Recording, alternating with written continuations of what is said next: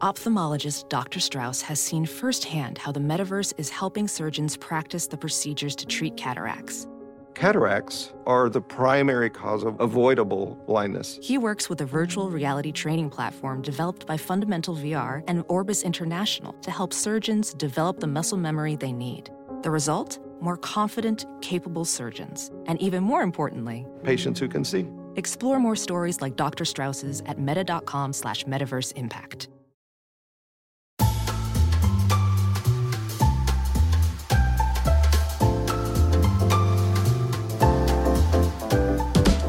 Welcome to another episode of Remap Radio. I'm your host, Rob Zacny, and this is episode 25, a quarter century of Remap for November 17th, 2023.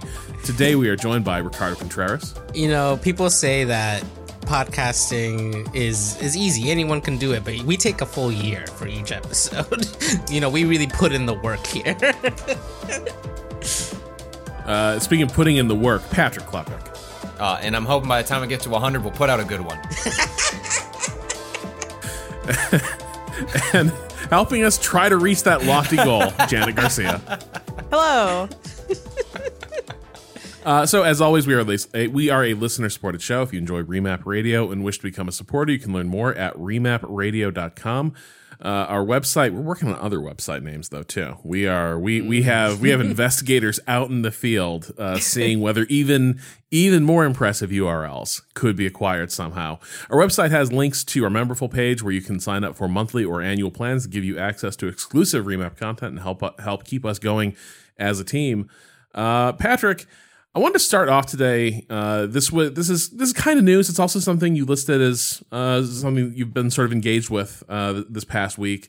The Steam Deck OLED. Now, you know me. One of the surest ways to get me intrigued by something is you just stick OLED on the name, just like bam, it's now OLED. But then I realized, like, I like the idea of the Steam Deck, but I didn't make as much use of it, I think, as you did. I think you're an actual Steam Deck user. And so I'm curious, as someone who isn't going to be dazzled by the idea of like an OLED display, what you make of this new thing.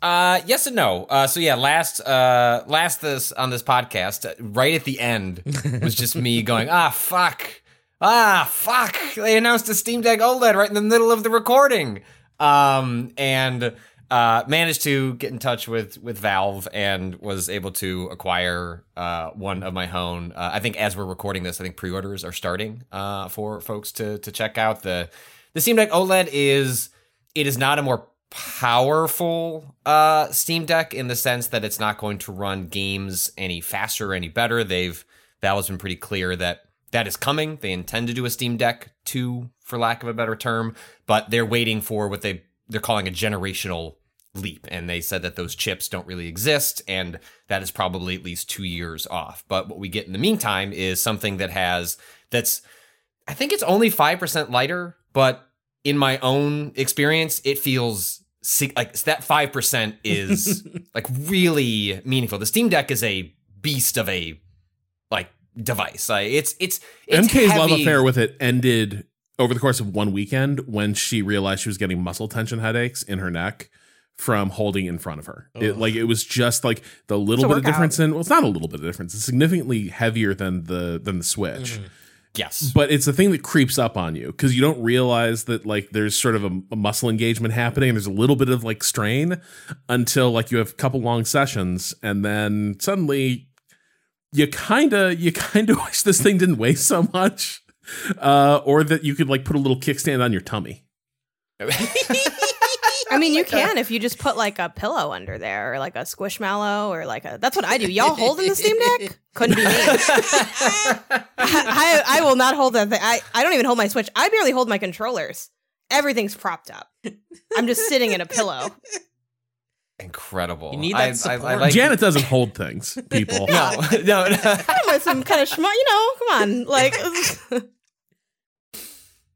I like the idea of a lap dog for your own about. lap. Um, Yeah. but it's you know it's not for a mouse and keyboard. It's for a, a portable device to Yeah. to be alleviated. But that so I, like I I have not had neck problems from holding the Steam Deck, but I know that is like that's a, that is something I've heard from people even with the Switch where for as light as the Switch or the Switch Lite, which is even lighter than the standard Switch um, or Switch OLED, if you are playing a game for hours at a time, like that is going to cause strain regardless of the weight of the device. And so 5%, like I'll report back on how that feels over the long term. But I, I was genu- like genuinely kind of shocked how like when I have both uh, devices off. I was kind of using them side by side to get it, get a sense of them. Um, they don't. Uh, Valve didn't send me the like special edition that has like the clear plastic where you can see the internals of the device. So they more or less look like exactly the same thing. An OLED screen, you know, can have a glossier look. Uh, but like when the lights are dim and they're sitting on the couch next to me, they more or less look exactly the same. But I was able to differentiate between the two like sheerly based on like picking them up. I was like, oh wow, like I can notice that one is is different. That five percent, my guess is, will pay dividends, especially if you find yourself strained on on using the device. The um, so the OLED thing is funny because you're right, Rob. In in theory, I am not not the type of person that is going to be swayed by like a particularly better display. i have never heard out- you talk about black levels, nor do I think you even know what a crushed black is. No, um, it looks blacker than the average black. Like, uh, whatever. But like, a part of it is like I try to, I try to, I try to don't don't excerpt that like.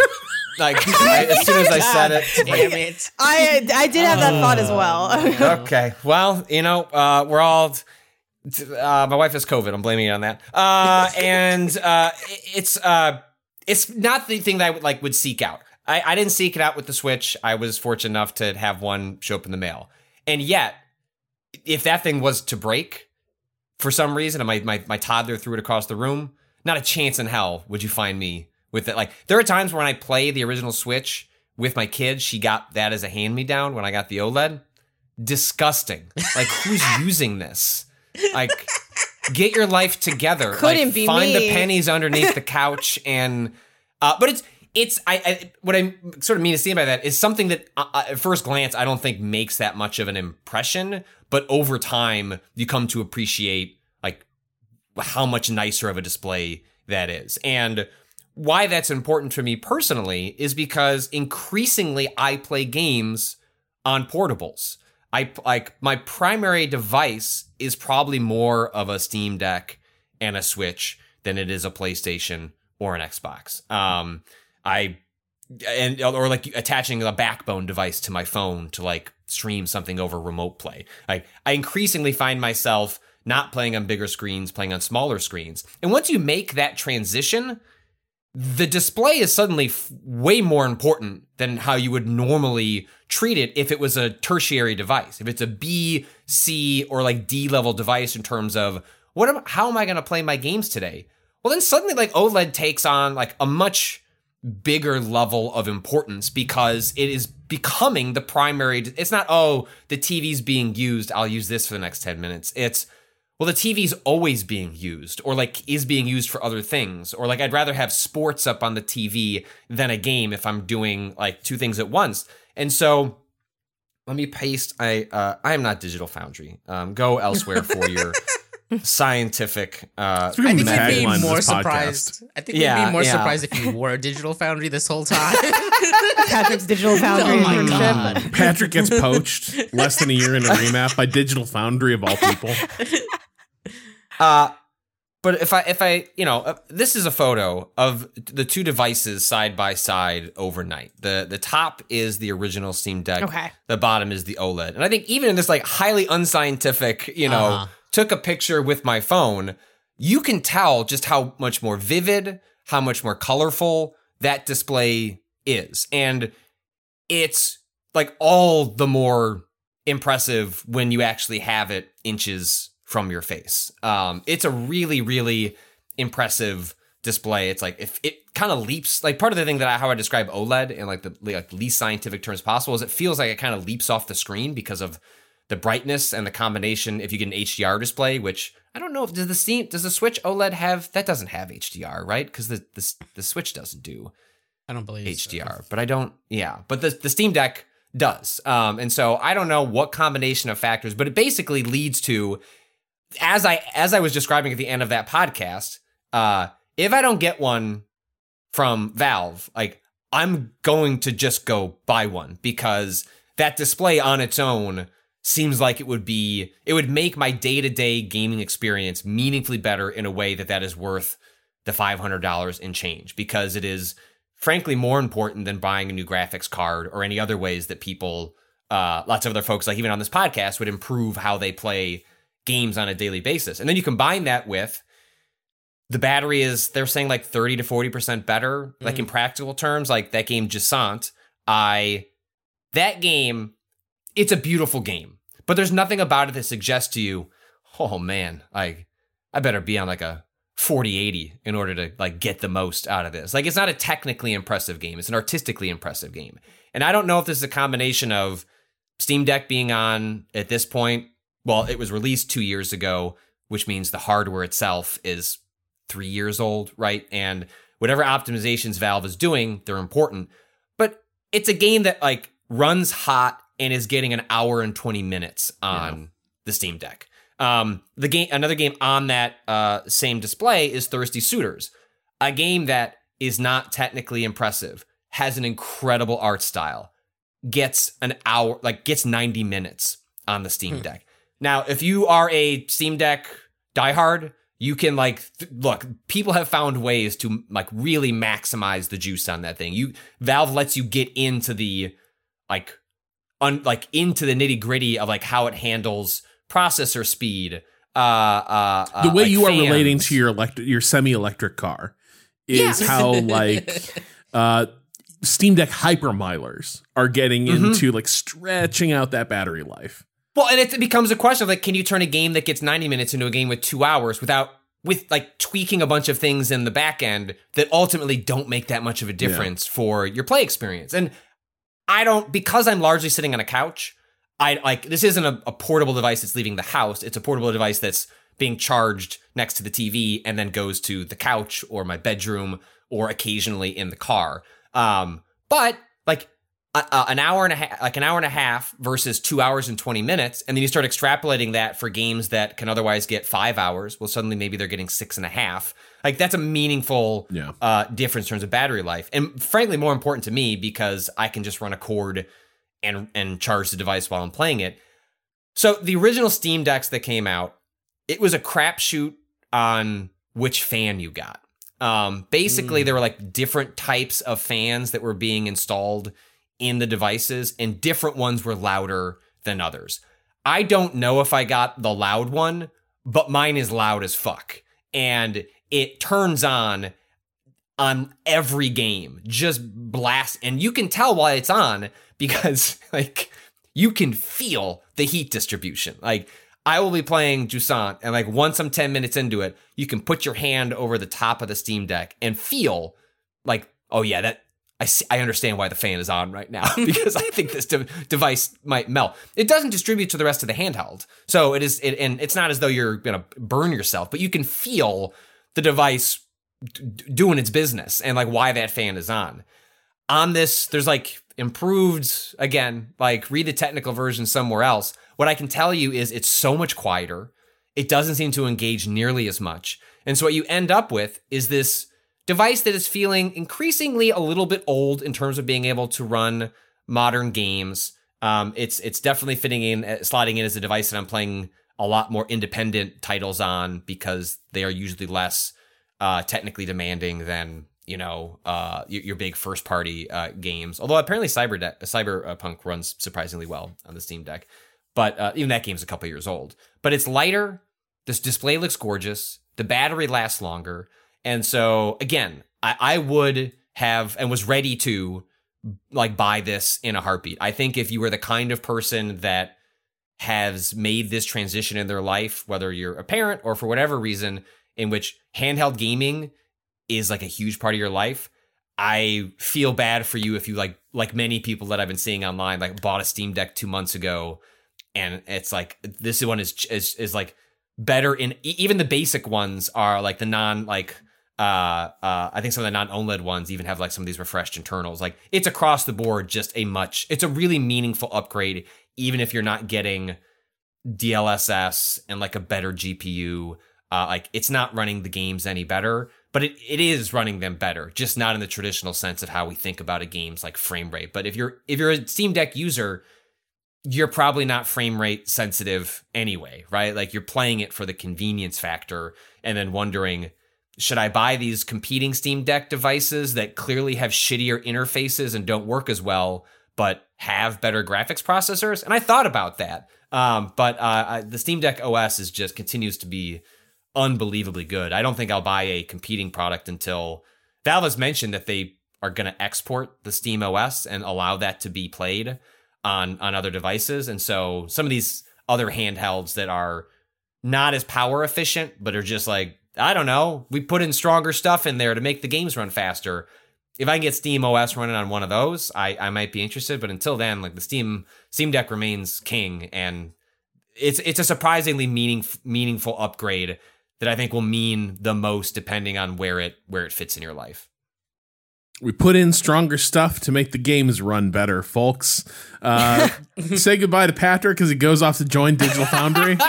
Uh, we thank you for watching Remap with us. Do you think, Rob? Do you think they, if I put on my my cover letter of Digital Foundry, like frame rate doesn't bother me, and if it goes under thirty, it's no big deal. Like, you think that's gonna like endear me I, to the? I think you gotta sell them on like, you know what? You know what Digital Foundry needs? A fucking normie doesn't care about this shit.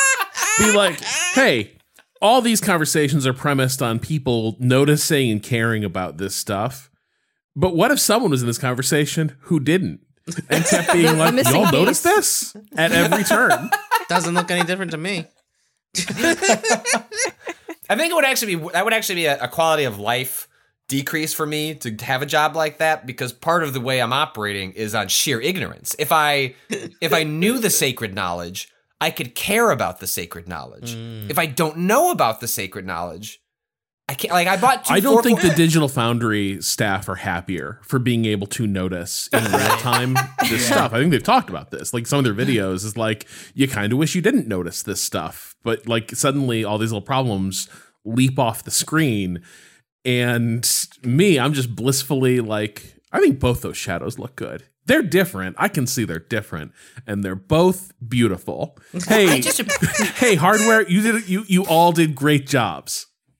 but you know, I joke about like don't listen to me, go- but like there has actually been a a, a current in and Rob, you've lived through this, and Janet, I'd be curious if, if you've noticed any of this in Europe, but like frequently games media people have not been the types of folks that are high level technical people that are either bothered by or care about the types of things that Digital Foundry uh, highlights in their work. And thus, there's sometimes a tension in reviews like, I can't believe game reviewers are like willing to put up with like this garbage frame, like stuff like that. And I, I have really enjoyed the fact that they are so good at their jobs.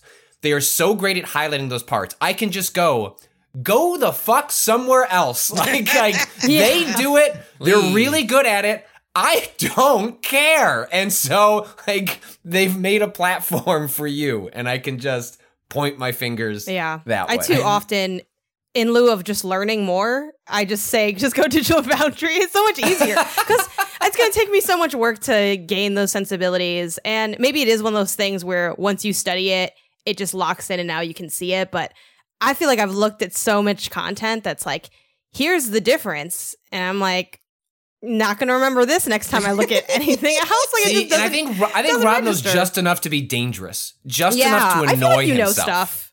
Like he I feel knows like you know stuff, stuff, Rob. but like you haven't completely crossed over to where it It requires too much study. right.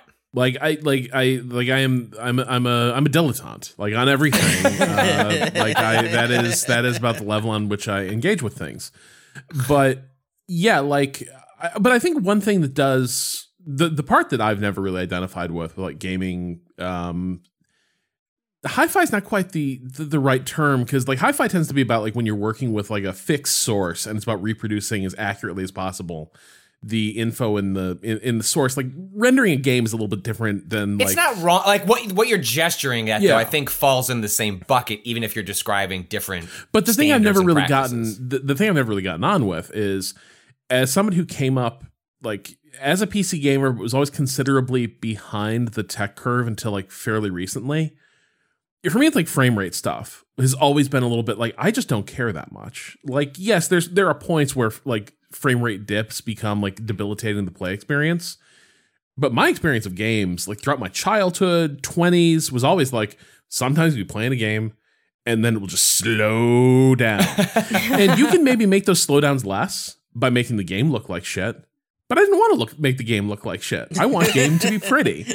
And so I've always like I've always been like yeah, the the the price you pay for like a, a good looking game is occasionally uh, you know, you'll, you know, it, first you'll just have to accept kind of a, a, a, chunkier frame rate to begin with, but then occasionally it will just dip and you'll get a bit of a stutter and then you'll move on.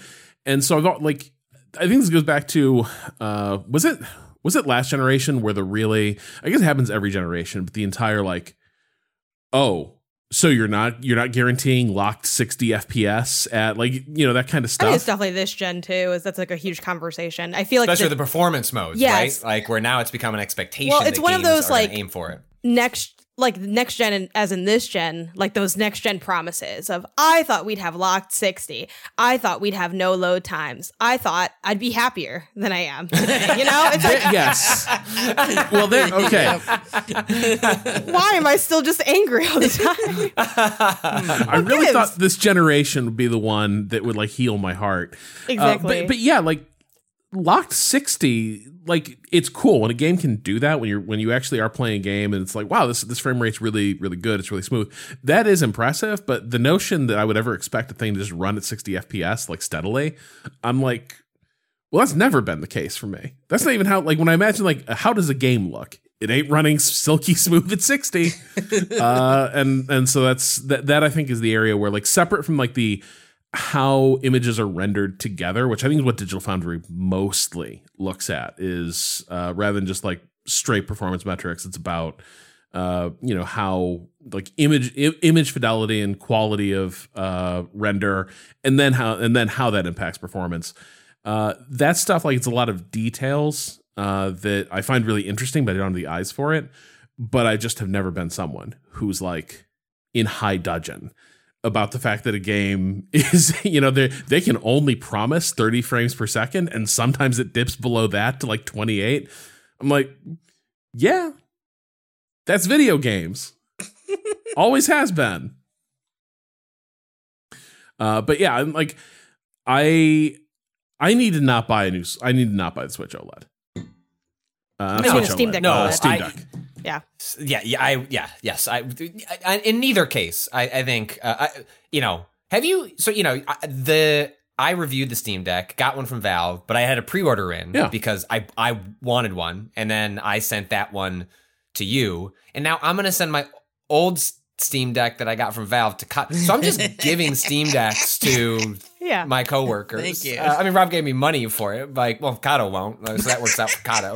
Um, but uh, Sick you used it a little bit. I think the thought was, hey, like these kind of thumb pads that act as you know, can act as like a, a mouse cursor might make some strategy games interesting on the couch. And I know you experimented with it, but it just seems like it didn't it didn't stick. Like you like at least the size of the apartment that you're in, like yeah. the, the, the way you live your life, it, it was never inconvenient enough to not be like the trade-offs with the deck didn't make sense enough when you could just get up and go play the game with like a lapdog on your monitor or like on the setup that you have now up in your office.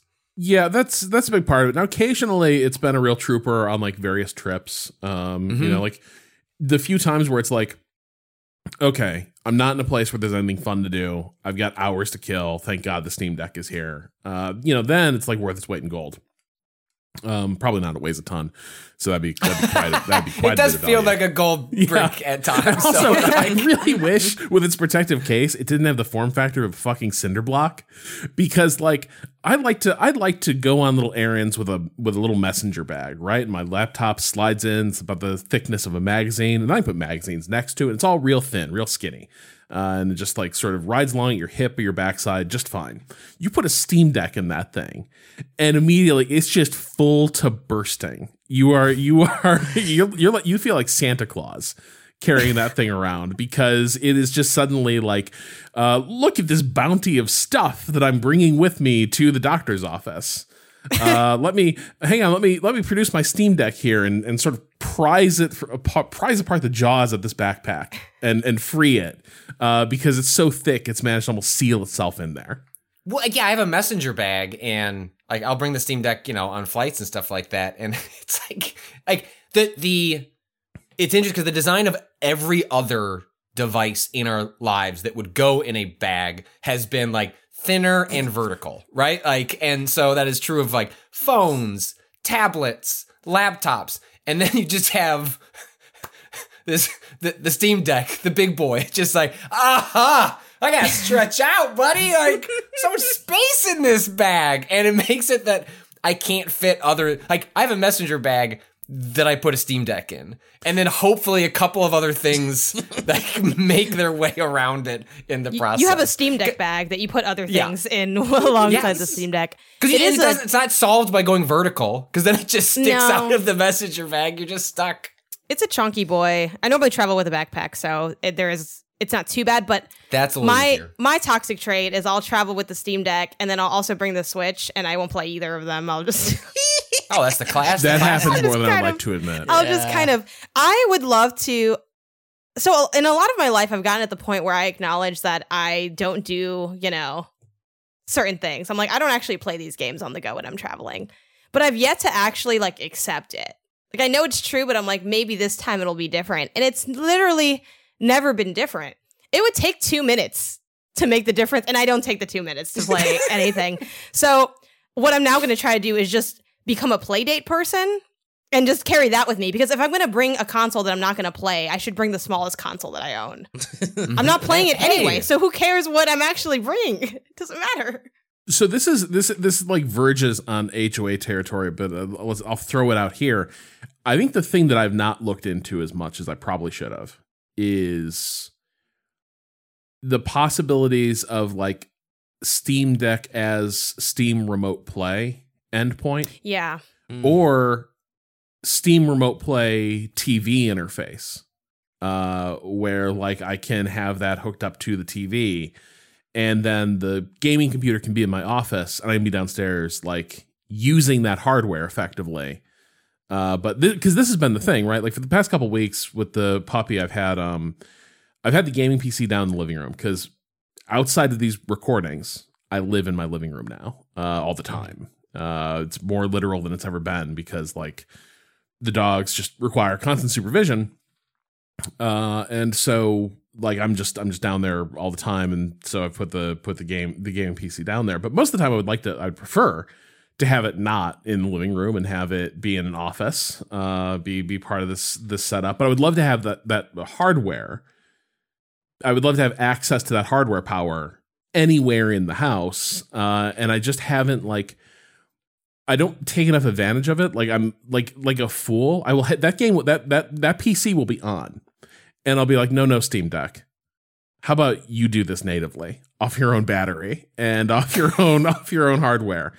Uh, and and likewise, I haven't really figured out a good solution for how to get like stuff from the gaming PC to my living room TV, where it like is that going to feel like having a laptop there being the Steam remote play endpoint seems kind of janky, kind of goofy and silly, right? Just you got a laptop sitting there perpetually in front of your TV um, that you, you got to fuss with in order to start playing a game. You you want things to be seamless, right? You want to just be pick up a controller and I'm playing PC games. But I haven't didn't quite figured out like the the the way to like You didn't get one of those Steam links when they were doing the fire sale.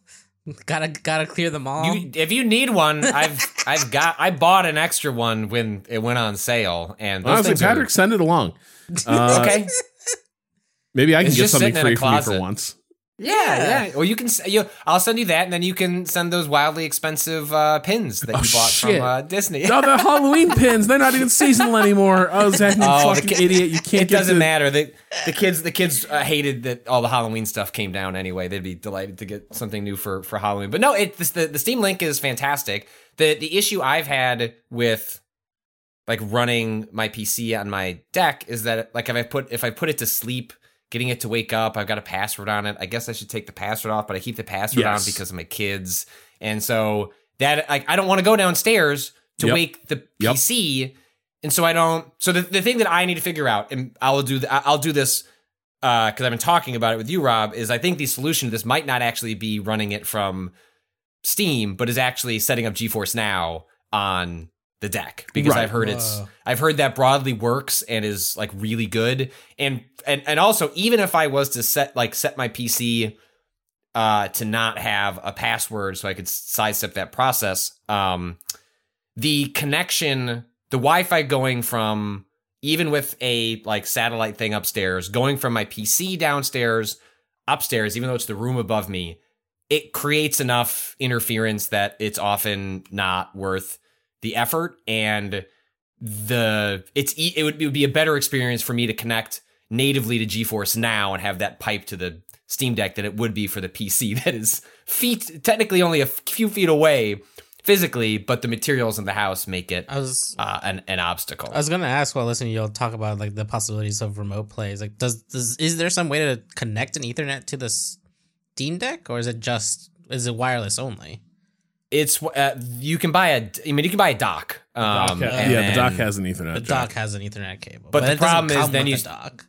It doesn't come with a dock, Yeah, but yeah. then you run into uh the dock is jankier than you might want it to Uh. be. there are some third there are some third party ones that are pretty decent. But no, but the the real issue is that you run into the power issue with the deck itself, which is that it's rendering it like uh 1287 tw- like I forget well like it's a lower resolution like I forget what the native resolution of the of the deck is but and you can render at higher resolutions when putting it into a a dock but then like it's going to run poorly on your television. So like I remember when I Wait, even, got even if the rendering load is being handled by a proper gaming computer somewhere else?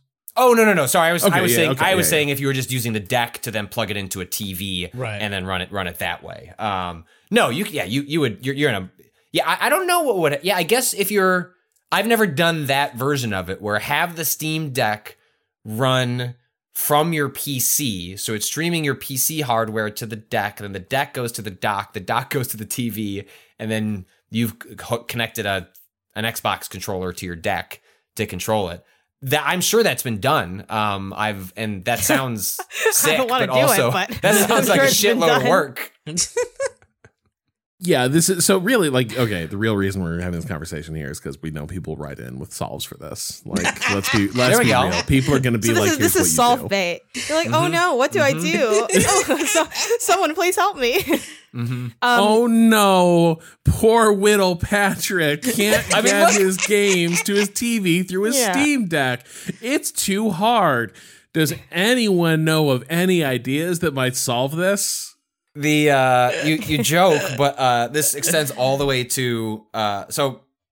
I mentioned earlier my wife has COVID. She feels crummy, but I, you know, hopefully everything will be okay and it'll just you know be what it is. But I've been t- uh, I ran through the last of like the postal service tests that we had, testing myself and the kids. The kids test negative in the district; they're allowed to go, and they felt fine. And so every day we do the same thing. Tested them this morning, but I I thought surely you know insurance must cover or subsidize some of these take home tests. No, I followed Janet and Kyle's advice. Like, is anyone giving these away for free in my area? No, and these tests are like. Fuck, these tests are expensive if you have to do them every day. Oh, day. you don't um, say. yeah, yeah, and I believe me, I'm I'm cheap. I, I no, every I, day is rough. I then That is a be in a, well, and it's you don't need to test to see if we're not at the stage where my wife needs to test to see if she's negative. Yeah, we're testing obviously. us to see if we're turning positive. But and uh, and my kid threw one on the floor, so that was just like, well, that's fucking Oh, seven dollars uh, No. wasted. Dude, try to hold down a three year old by yourself and put something in their nose. It it's like breaks your heart. Um, but we got through it anyway. But I I was I you know tweeted in like mild annoyment uh, uh, annoyance that I like I, my insurance explicitly has a thing on their website that's like yeah we don't cover that shit like good luck like you know figure it out um and then like multiple people reached out and was like hey like I know you're in the northwest suburbs like I got like 30 tests like I just never use them like if you want them and so do like I, dude, I I was like that's so nice of you it was like I just bought a bunch overnight if I go beyond that I'll let you know. That's only a couple cities away from me. I- I'd be happy to take those off your hands if you're not used to them. But you la- like you joke, Rob. But like the audience is such that they'll send me a weird gadget made in Hong Kong that'll like solve my gaming like streaming problems, and also like, hey, bro, your family needs some COVID tests. Like, I got a bunch Dude. of it. Hey, you got you got the hookup on just whatever you need, you know? two weeks ago, I think like Janet, you and I were talking about like I think I said like I'm a little baby who needs a I need some sort of like water bottle that's going to be like, hey, drink drink water, dummy.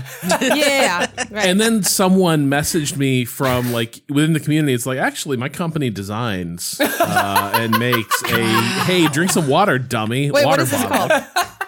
Called? Uh, do you want me to do you want me to send you some? And like, like hell yeah, hell yeah. Did you get it?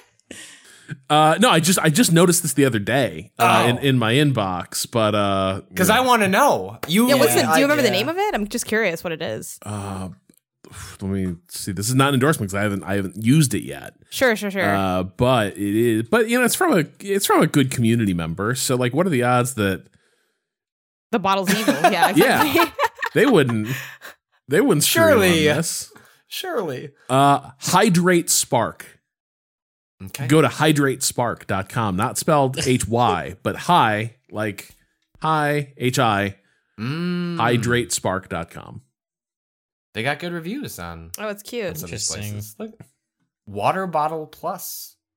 They got a bunch of water bottles, and Oh, it's it's- like, which which kind of thirst would, do I have? It's cute. It's got a little rainbow on the butt. I'm like, where's the part where it tell- the bottle tells me I'm dumb? That's like when I'm scrubbing through. Well, it probably has Bluetooth inside, right? And that probably connects to an app, and then the app sends Yeah. you an, a notification. That's, Hey. that's uh, That's kind of cute.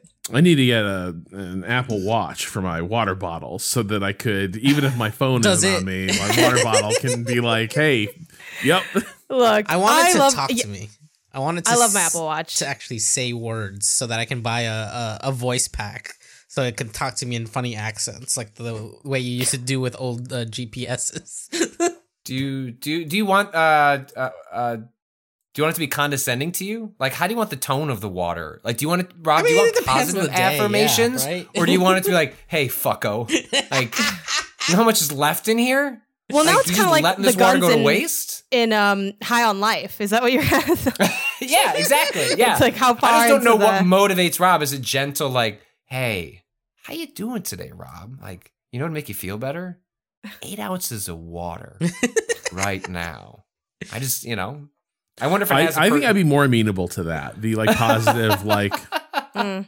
hey, just wanted to let you know, uh, this water is perfectly chilled and beautifully filtered. It'd be so refreshing. Just come over here and drink some. I know you What's served yourself this water an hour ago, but it's just now reached the perfect temperature. Don't worry about it. It's it is sufficiently breathed. yeah. Uh, the water's really opened up. Yeah. Uh, all right, so shall we get into some news? sure. All right. Uh, bit of a bit of a, a pivot here in terms of uh, seriousness, and I think this is a, a good place to get into this. So, uh, narrative designer Meg Jayanth, uh, you know the the narrative designer on 80 Days, uh, worked on Thirsty Suitors, was nominated for the Golden Joysticks, and the other day posted a statement explaining. uh, or sorry, was was going to be a presenter of uh, an award at the Golden Joysticks, which is I think Futures uh, like game awards, um, like crowd voted. Uh, There's a couple. If you get like, there's the BAFTAs are also a thing that happens over there, and The BAFTA's more uh, real. y- yeah, I, yeah, I like the Golden Joysticks are a little more. They're a little more People's Choice. BAFTA is a little more like Academy Awards. yeah, I think that's the right. I think it's the right way to put it. But uh, so uh, Also, I think Me- literally it's people's choice. Like, I, I think they are voted on on Games Radar. I think is like where like like I don't think it's uh it's not like the Game Awards where like the some of the nominations are coming from. Apparently, it's know, also select literally known as the People's Gamings Awards. Okay, well, so Rob nailed it. Anyway, sorry, Rob. Uh, so uh, Meg announced that uh, you know she would not be presenting this award after all, in part because uh, her her intention was to make a statement regarding uh, the situation in Gaza and Israel's bombing campaign. Um, she posted a she posted a couple things on Twitter. One appeared to be an email to the organizers of uh, the Golden Joysticks saying that Uh, and we don't know what what they said, how they sort of put the, uh, you know, try to pump the brakes on whatever statement she had submitted that she was going to make as part of presenting this award. But her response she published on Twitter uh, saying, I truly hope you can reconsider. As a worker on the cultural industry, I do not believe that our work can be separated from politics. Over 10,000 people have been killed in the ongoing genocide in Palestine with the complicity of our government here in the UK. Uh, our industry is also complicit in the dehumanization of black and brown people in our aesthetics and content. And as a game developer, my conscience compels me to speak out in whatever small way I can when I am able. Does stand against genocide should not be considered politically inappropriate, and my statement calling for a ceasefire is hardly radical. The initial st- script you sent over spoke about video game storytell- storytelling, engaging our empathy and emotions, and my short statement asking my community to join me in calling for a ceasefire comes from a place of deep empathy, love, and steadfast conviction, joining the voices of Palestinians, Muslims, Arabs, Jewish people who cannot and should never be conflated with the Zionist government of Israel, and people of conscience who stand against genocide and apartheid. Stories we tell in our games matter, the words we say matter. That is surely what we are celebrating at the Golden Joysticks games as a culturally significant art form, as a medium of interactivity, connection, and shared humanity. We cannot celebrate humanity, diversity, freedom, rebellion only within our game worlds and be silent when those same values call upon us to speak in the real world. I dearly hope the organizers will, will, reconsider this position as I would be very honored to present an award tomorrow. If this is not possible, then with great regret, I will have to decline the opportunity to present the Best Storytelling Award in solidarity with the people of Palestine and the oppressed everywhere. Uh, it seems like they did not uh, reconsider their position, uh, and so she uh, withdrew and released a f- further statement, sort of underscoring uh, what she said in her in her previous statement. Uh, which I think it is. I think it's part of like the ongoing. Um, I don't know what's the, what's the way to put this. I feel like it, it's been shocking as someone sort of followed uh, the con the the conflict and occupation uh, in Israel in Palestine for for years and years to see how quickly the narrative has profoundly shifted over these past weeks. Uh, you know, I grew up in an era where the presumption was complete and steadfast that uh, Israel deserved un- unflinching support, uh, that any sort of Palestinian position was inherently illegitimate and based on lies and distortions. Uh, and so the the only question that was sort of valid was how loudly and fully do you support Israel? Uh, in any and all situations. And to an extent, I think at the start of this, following the uh, absolutely horrific October 7th attacks, uh, we saw that script play out from like officialdom and media. And what's odd here or, or striking is that I think a lot of what people are asking for, which is the which is a ceasefire, um, is such a small ask. It is such a is such a small concession. Is so much a it's such a small uh, call for a modicum of humanity in the situation. And across the board, even that, I think because of years of way debate around this has been like stifled and carefully like delimited. There are still a lot of people and organizations who treat calls for ceasefire as if it is like the most radical, inflammatory hate speech that you can possibly make. And that just doesn't wash anymore. Um, and you know, oddly enough, for most of my lifetime, it would have. Uh, for most of my lifetime, you could you could shut down the discussion uh, in that way. Now you can't. Uh, and when you have things like the organizers of the Game Awards trying to shoot down a statement that, you know, Golden joysticks. We don't. Sorry, we don't know about. We don't know about the game. Yeah. We'll, we'll, get. We'll get there. We'll get there in a minute. Uh, who it's knows? Who, who, knows? Who'll crash the stage this year? Uh, but no, when you when you have the golden joysticks trying to like shoot down a statement from a presenter they invited uh, that just goes so far as to call for a ceasefire for humanitarian reasons, and say that that's too radical, that's too political, it's inappropriate. Um, it's really i think a profound misreading of the situation and and how completely like anyone of conscience looking at the situation would of course say that like at the very least the thing that should stop happening is you know the massive indiscriminate bombing campaign. Uh that's like table stakes for decency and humanity. But everyone is so conditioned to treat this topic as completely taboo that you have situations like this where a perfectly reasonable statement uh, from someone with impeccable credentials and credibility in the community gets like silenced by the organizers of gaming's equivalent of the People's Choice Awards. Right. And, it, you know, it comes, you know, in the wake of, we wouldn't have considered support for Ukraine a political statement. You know, the Game Awards itself were covered with commentary. The gaming community was covered with commentary. Um, yeah. And obviously, the situations are different. The context is different.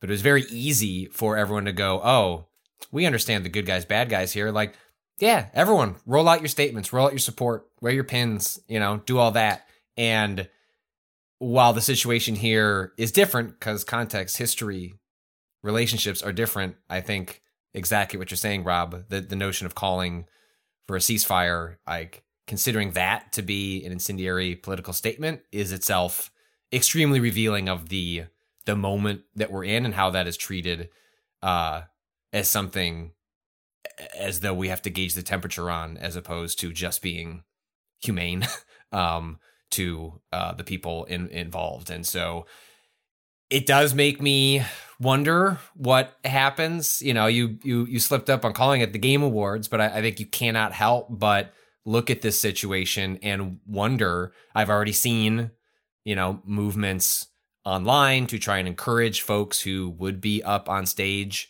to say something. I don't know what the process is like for the Game Awards, what, if any, vetting they do or don't do for presenters, for recipients. Uh, we have seen uh, like multiple times over the years at the Game Awards, people manage to get away with some shit. Um, not necessarily, you know, always in favor of making a, grand political statement. Um, uh, as people sneaking, you know, sneaking uh, up close to, you know, important figures in the games industry or uh, like the designer of, uh, you know, uh, It Takes Two, like going on like wild rants without being being stopped. So my my guess is the opportunity is there. My guess is it is a couple of weeks from now. I know I don't know what's going to meaningfully change between now and then in terms of the conflict at hand, but I think people are likely to feel as passionate as they are now about the subject. And I would be surprised if someone doesn't try to say something. And then the question becomes, you know, what, if anything, is done by the organizers, Keighley, or like more broadly, uh, like in response. And especially like my expectations are in the bucket for something like this, not necessarily for, you know, it's unfair to, if no one says anything, yeah, th- that's an incredible amount of pressure to put on one individual to then speak to an an entire cause, um, uh, like on behalf of the industry. But especially as we go into an award show where this is sitting there, and then also, you know, can't wait for Keighley to spend what two seconds saying like I really think so many people were laid off, right? Like it's it's it leads into a end of year quote unquote celebratory moment that has a lot of weight on it um, that is not a show that I think will be able to meet the moment. Um, and it's not necessarily on the people involved, like the presenters and the recipients, to then like it's up to you to make make this work. But I suspect people will feel that pressure. Um, I understand it, and like what you do at that moment is is yours. And uh, my guess is some people are going to seize that and i'll be curious to see what exactly happens as a result. Yeah i think the issue here too to kind of extend to rob's point is also rather than take a stance or make calls like the golden joystick solution was like we're not going to have anything mentioned about any of this at all. It's like we're here it's very much giving stick to sports but like the games edition of it. Mm-hmm. um that idea of hey, we want you for what I specifically like and know you for, not your humanity, not real world stuff, just the game specifically, which I think is kind of dehumanizing um, in itself. And then to have this happen to like a woman of color presenter that's predominant in the space is is really unfortunate. But yeah, I mean, I I do think that there definitely are issues in the world that are very much feel like it should be an obvious humanitarian crisis and a humanitarian issue. And I think obviously there will people who will always say, well, is this the place for like this thing to happen? And I think the issue with, you know, specifically the Game Awards, because I am not too privy on the political history of the golden joysticks or like the way things have gone in the past with Mhm. um different like world issues happening and how they have or haven't addressed it. But I think because of things like Ukraine, the Game Awards has kind of chosen to position itself as a place that will speak out against those things. And we can obviously talk about like, you know, how authentic is it? How whatever, you know, we can debate that internally or the intentions or whatever, but that's the reality. Like you sort of have set a precedent that you are willing to speak at least to some light degree addressing, you know, issues at large that affect the people that make games, the world, inherently those issues. So I think there is that expectation. Um, Patrick, I do like what you bring up with the idea of the onus shouldn't be on the people presenting to make those calls because that is a lot. I think very much folks are looking towards Geoff Keighley as the the face of the Game Awards, the person that is the main host of the Game Awards to say something about not just what's happening in Gaza, but also you know the layoffs. Uh, I know a lot. There's a lot of pushback on um, the Game Awards account posting about you know AI in games. So there's just like a lot going on for this year um, in terms of things people want to see um, as far as support for games, the industry, and the people that it affects.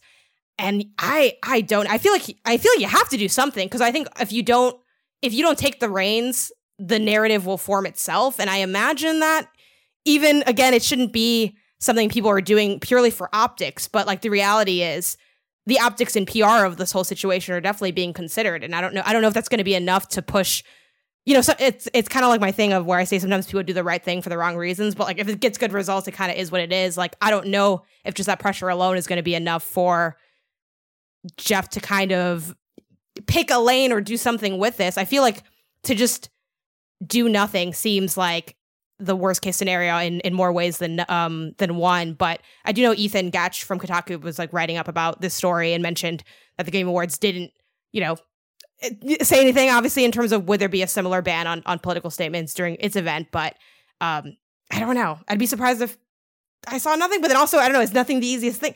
And the Game Awards has been so messy with so many different issues happening in terms of past presentations, people on stage that shouldn't be on stage, and all this other stuff. There's like a lot of there's just like a lot leading up to this moment. Um, yeah. Well, I think something else that like makes this topic tricky in particular is because there's there's always been so much historical bad faith around the topic of uh Israel to begin with. Like um Jewish people live with a higher level of risk in general in the world than than I do, right? Like like anti-Semitism is real, it is it is widespread.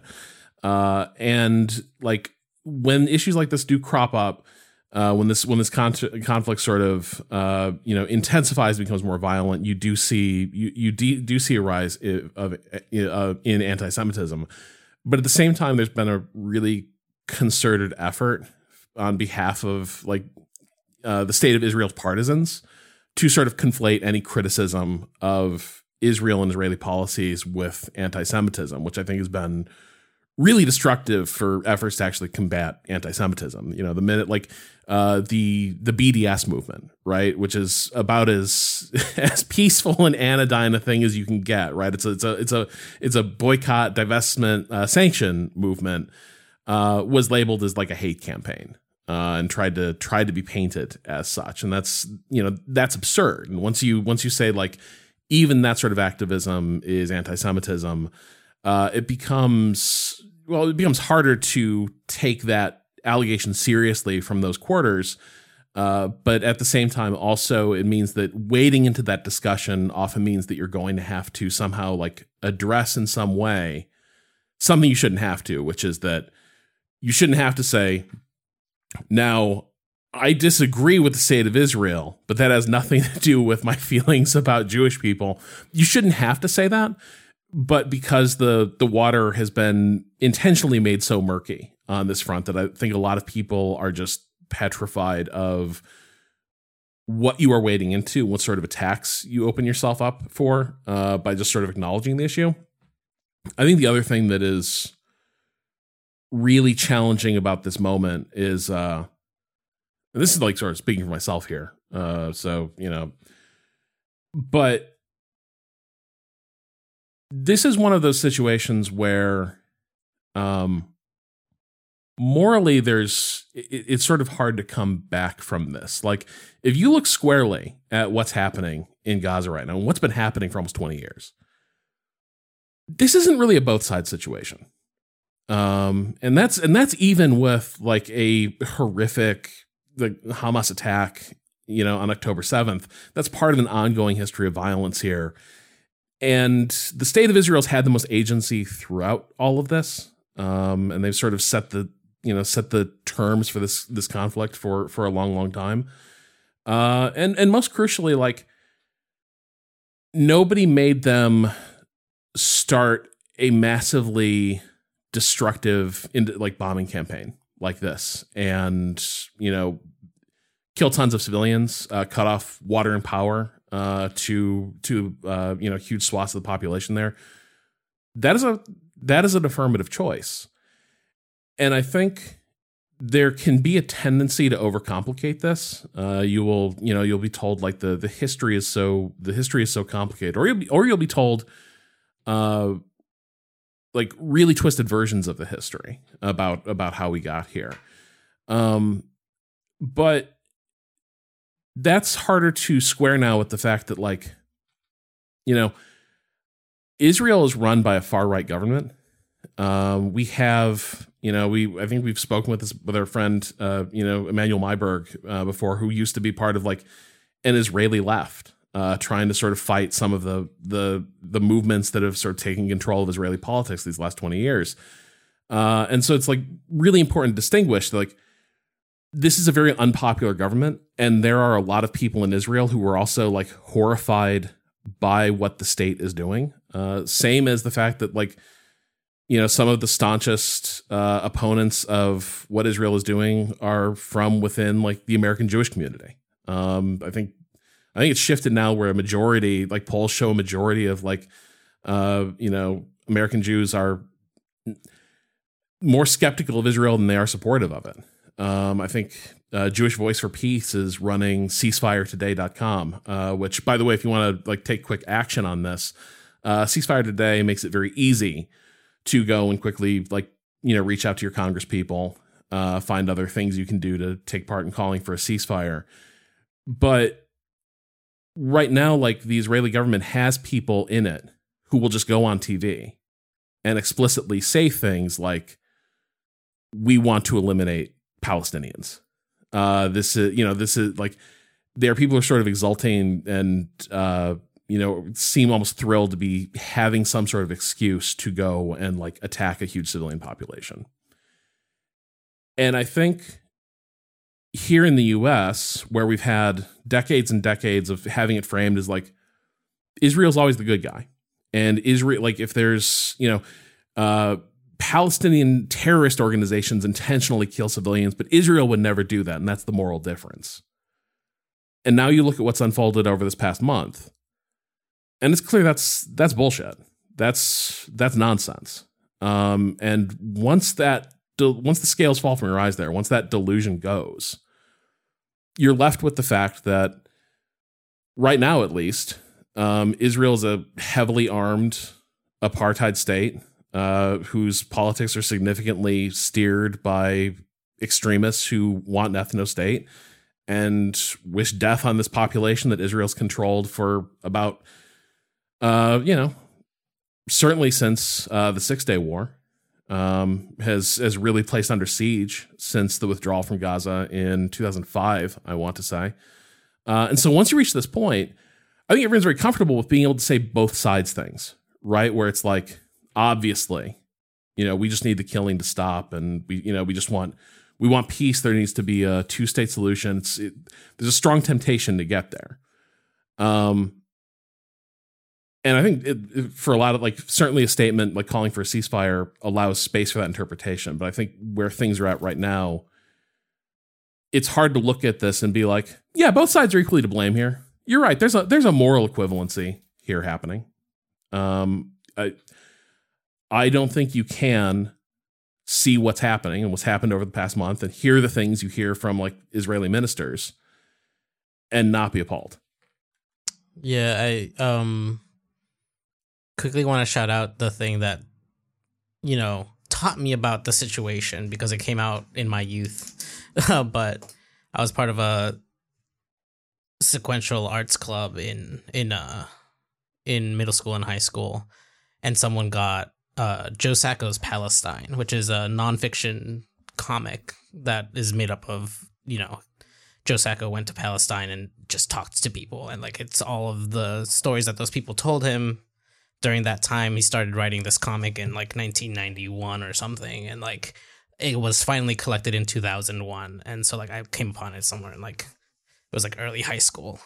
And like i barely knew anything about that situation and like reading that comic book was such an eye-opener for how long even a lot of the like sort of more um mundane seeming given the last month but Yeah. the like long term oppression that has been happening in that area uh and is worth a read if if for some reason like you feel like just reading the the news itself is like he's he's like laid it out in a very you know digestible form in this like graphic comic tome so like worth worth looking that up i think um Yeah.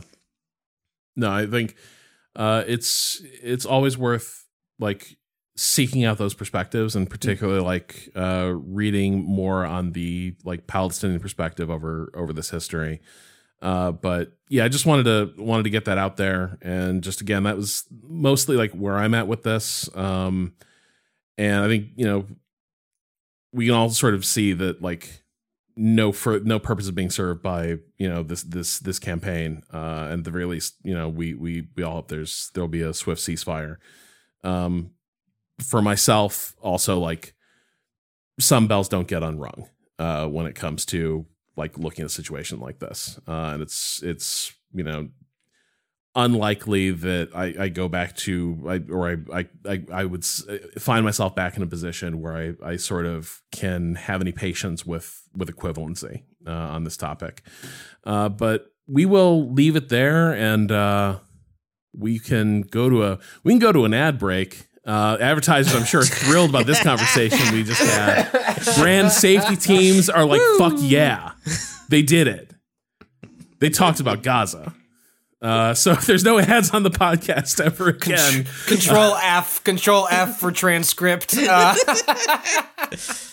uh, uh, but it'd be a, it'd be a small price to pay. Uh, anyway, back after this.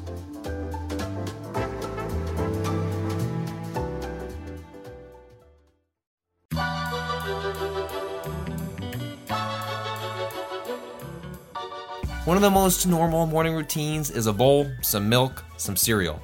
What changes as you get older is you might want to modify what you're putting into that bowl with the milk. If you suddenly want to cut back on sugar you want to add more protein, you're thinking about fitness goals, but you don't want to give up the deliciousness of what you're putting in that bowl, you might want to think about Magic Spoon. Uh, because with Magic Spoon, you get all those flavors you love, high protein, less sugar, and as someone with kids, the idea that I can show them that these cereals can have all of these things and you can think about what's in your body every morning seems really good. Magic Spoon comes in a variety pack of four flavors cocoa, fruity, frosted, and peanut butter. This pack has 0 grams of sugar, 13 to 14 grams of protein, and 4 to 5 grams of net carbs. Only 140 calories a serving. It's high protein, has 0 grams of sugar, keto friendly, gluten free, grain free, and soy free. And look, you put peanut butter in anything, I'm there, which is why that's my favorite one and I'm hiding it from my children. You can go to magicspoon.com slash remap to grab a variety pack and try it today. And be sure to use our promo code REMAP at checkout to save $5 off your order. And Magic Spoon is so confident in their product, it's backed with a 100% happiness guarantee. So if you don't like it for any reason, they'll refund your money, no questions asked. Remember, start the new year off right with a delicious bowl of high-protein cereal at magicspoon.com slash remap and use the code REMAP to save $5 off. Thanks to Magic Spoon for sponsoring this episode. Hey, Remap Radio listeners, Rob here. You know, the time was I'd come up with a meal plan for the entire week, and then I'd trawl through the grocery stores, making sure I had everything I needed, right on budget, to make those home cooked meals. Unfortunately, times have changed, and speaking of time, I don't have quite as much of it as I used to. You know, there's a podcast empire to be overseen. But I can't just order fast food and pizza delivery every night. My budget and, unfortunately, my increasingly delicate stomach won't allow it. Fortunately, for folks in the same boat as me, there's Factor. Factor gives you 35 options each week to make meal planning easy. And not just for dinner, they have breakfast foods and snacks covered as well. Factor is less expensive than takeout, and every meal is dietitian approved to be nutritious and delicious. But it's just as convenient, delivering the food you need right to your door. And now, if you head to factormeals.com slash remap50 and use code remap50 to get 50% off, that's right. That's code remap50 at factormeals.com slash remap50 to get 50% off.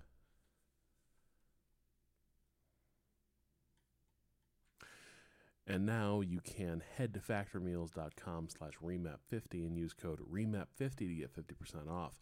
That's code remap50 at factormeals.com slash remap50 to get 50% off.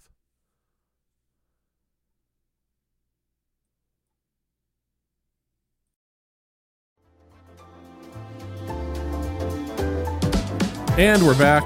Uh, Patrick, uh, you know, we mentioned, speaking of uh, Meg Jayanth, one of the things that she worked on is Thirsty Suitors. Uh, Yeah. And this is a game that's been, God, I feel like this game's been on our radar for a couple of years now. Um, uh, you know, something that looked really cool, looked really funny. Uh, and now it's here. You've been playing it. Uh, talk to us about Thirsty Suitors. Yeah, this is a game I've been uh, looking forward to for a hot minute. Like we had a really good interview with um, Meg included, and and several member, other members of the development team uh, from Summer Games Fest. So if you go back to one of the earliest remap podcasts, um, in fact, that's the interview where Kato. I I only recorded. I sat on the recorder. I thus muted my mic, and we only had the answers from the developers. And I had to list over listen to what I could hear of the questions Mhm. on the the other mics, re-record them in the most natural parlance possible into my microphone, and then Kato stitch them together. Uh, often with something like that, I would just we did a bit of the audio ADR, and just ADR basically. we did, we did, we did, and like. I, I, th- you know, Kato, I think you and I did a remarkable job. I, I heard from many Yeah. people like we could, if you hadn't told us, would not have known that that was a like faked, faked interview or the digitally altered interview. Um, It wasn't so go- a faked go- interview. That would Yeah, be a no, different yeah, conversation yeah. if he faked Yeah. the interview. Yeah, but still, Wouldn't it it have been cool like if he said this? Uh, didn't do any of that. I kept in all my. Um, I I was even doing the ums and likes. I was I was trying to Ah. hit hit my notes. Um, but yeah, this you know it follows uh uh this this woman uh Jala who comes home after being uh, pretty much unceremoniously dumped. Uh, comes back to her hometown. The character the character you play in this game is this lovable piece of shit. Like she sucks. Um, she has clearly pissed off a lot of people. Like comes home in a world where uh her sister is about to get married. She's unaware that her sister was seriously dating someone. Has not been invited to the wedding. Like and has a, a Scott Pilgrim esque parade of exes that want to fight her, uh, and but also fuck her, which is a, a little bit different than the dynamic in Scott Pilgrim. I think a little more just people wanting to kill Scott Pilgrim rather than always wanting to have sex with him. Where and so it's it's a mashup of a bunch of things. It's a it's got like essence like essence of a visual novel, mechanics of a cooking game, skateboarding elements, turn-based RPG. It mashes up a lot of things. I don't know that it does a lot of those things exceptionally well, but what it has in like spades is like it's incredibly well written. The voice acting is fantastic. The characters are great. The story's awesome. Like every moment that I'm engaging in those elements, I'm having a really wonderful time with Thirsty Suitors. Every time I'm in the combat or skating around, it's fine. It's not uh like aggressively bad. Like one of the like the the the, the way the combat sort of works uh is you're trying to find a weakness in the other and you you, you use a, a taunt. And so it might be like hey, like find me sexy, and then they're thirsty for three turns, and means their their attacks. Well, it's been a while miss. since you've been out there, Patrick, but I, I, I'm given to understand that is how it works. um, uh, you can say something mean and it'll upset them. Um, you can uh, say something nice. Like there's different taunts that creates a weakness that makes an opening, and then you can use a powerful attack to sort of uh, uh, uh, knock down their health bar more than the average attack. But it's kind of just a guessing game. Like uh, you're just sort of going down the list, hoping you hit a weakness. Eventually, it will shuffle those weaknesses, Mm. and you start over again. There's just there's not a lot of depth to any of these individual components, whether it's the cooking game, the skateboarding, or uh, or the combat. And fortunately, every single one of those is infused with story. The characters are always talking. The characters are always going back and forth with another. You are getting story, character, dialogue everywhere. And combined with like really incredible animation, character designs, like all this stuff is just A plus. Because if it wasn't, like this game would essentially sink under the weight of the gamier parts of it, not not really clicking. But it also isn't the gaming stuff isn't so oppressively present, right? Like if this was a like for example, when you're skating around the world, there are these little gift boxes, and it's called like gift or grift. I think is like what it what it tells you, and it's if it's it basically is a roll of the dice, and if it's a gift, you get a new piece of clothing that Jala can wear. If it's a grift, it's someone who's been hired by one of your exes to fight you, and then you have to engage in just the most banal, boring turn-based combat and you honestly i'm more inclined to now hit run away and not even finish the encounter because it's just not that not that interesting. But uh all the other stuff works really really well and thankfully the combat's it's not that hard. You're mostly just muddling through it to get the like really funny and witty and interesting uh like uh dialogue between the characters but but beyond that uh like thankfully all that stuff works as well as it does because the other individual components didn't didn't work so much for me jen i thought uh, uh, oh, did you play this at all i thought uh i'd seen that maybe you had touched it So I I have a copy of it. Like I have code for it. Um, I haven't gotten to the full build. I did play it at SGF. Um, gotcha and based on my time at SGF, I sort of was like, you know, if I can't get to this, I think that's okay. Um, kind of because of what you've mostly said. Like, I pretty much agree with you on the the general vibes. Obviously, again, I didn't play the full build. I just played Yeah. the preview at SGF. i think it's pretty repre- I- played that Yes. at sgf and have since played about four hours of the final game and yeah, and I, I- I, I went into yeah, like kind of comparable. But I, I went Yeah. into um, the lead up to Thirsty Suitors, um, like a lot of y'all, you know, interested, excited, enticed by the idea. And I think there is like a lot of charm and personality there. And I do like the writing a lot. Like doing the um I guess kind of like intro little survey about like who your character is and like how they are. Like that's fun. Like the skateboarding, it's not like as good as an like a pure skateboarding game, but it's serviceable. And that's good enough for me in that I just like being on a skateboard. Um I think the animation work is stunning.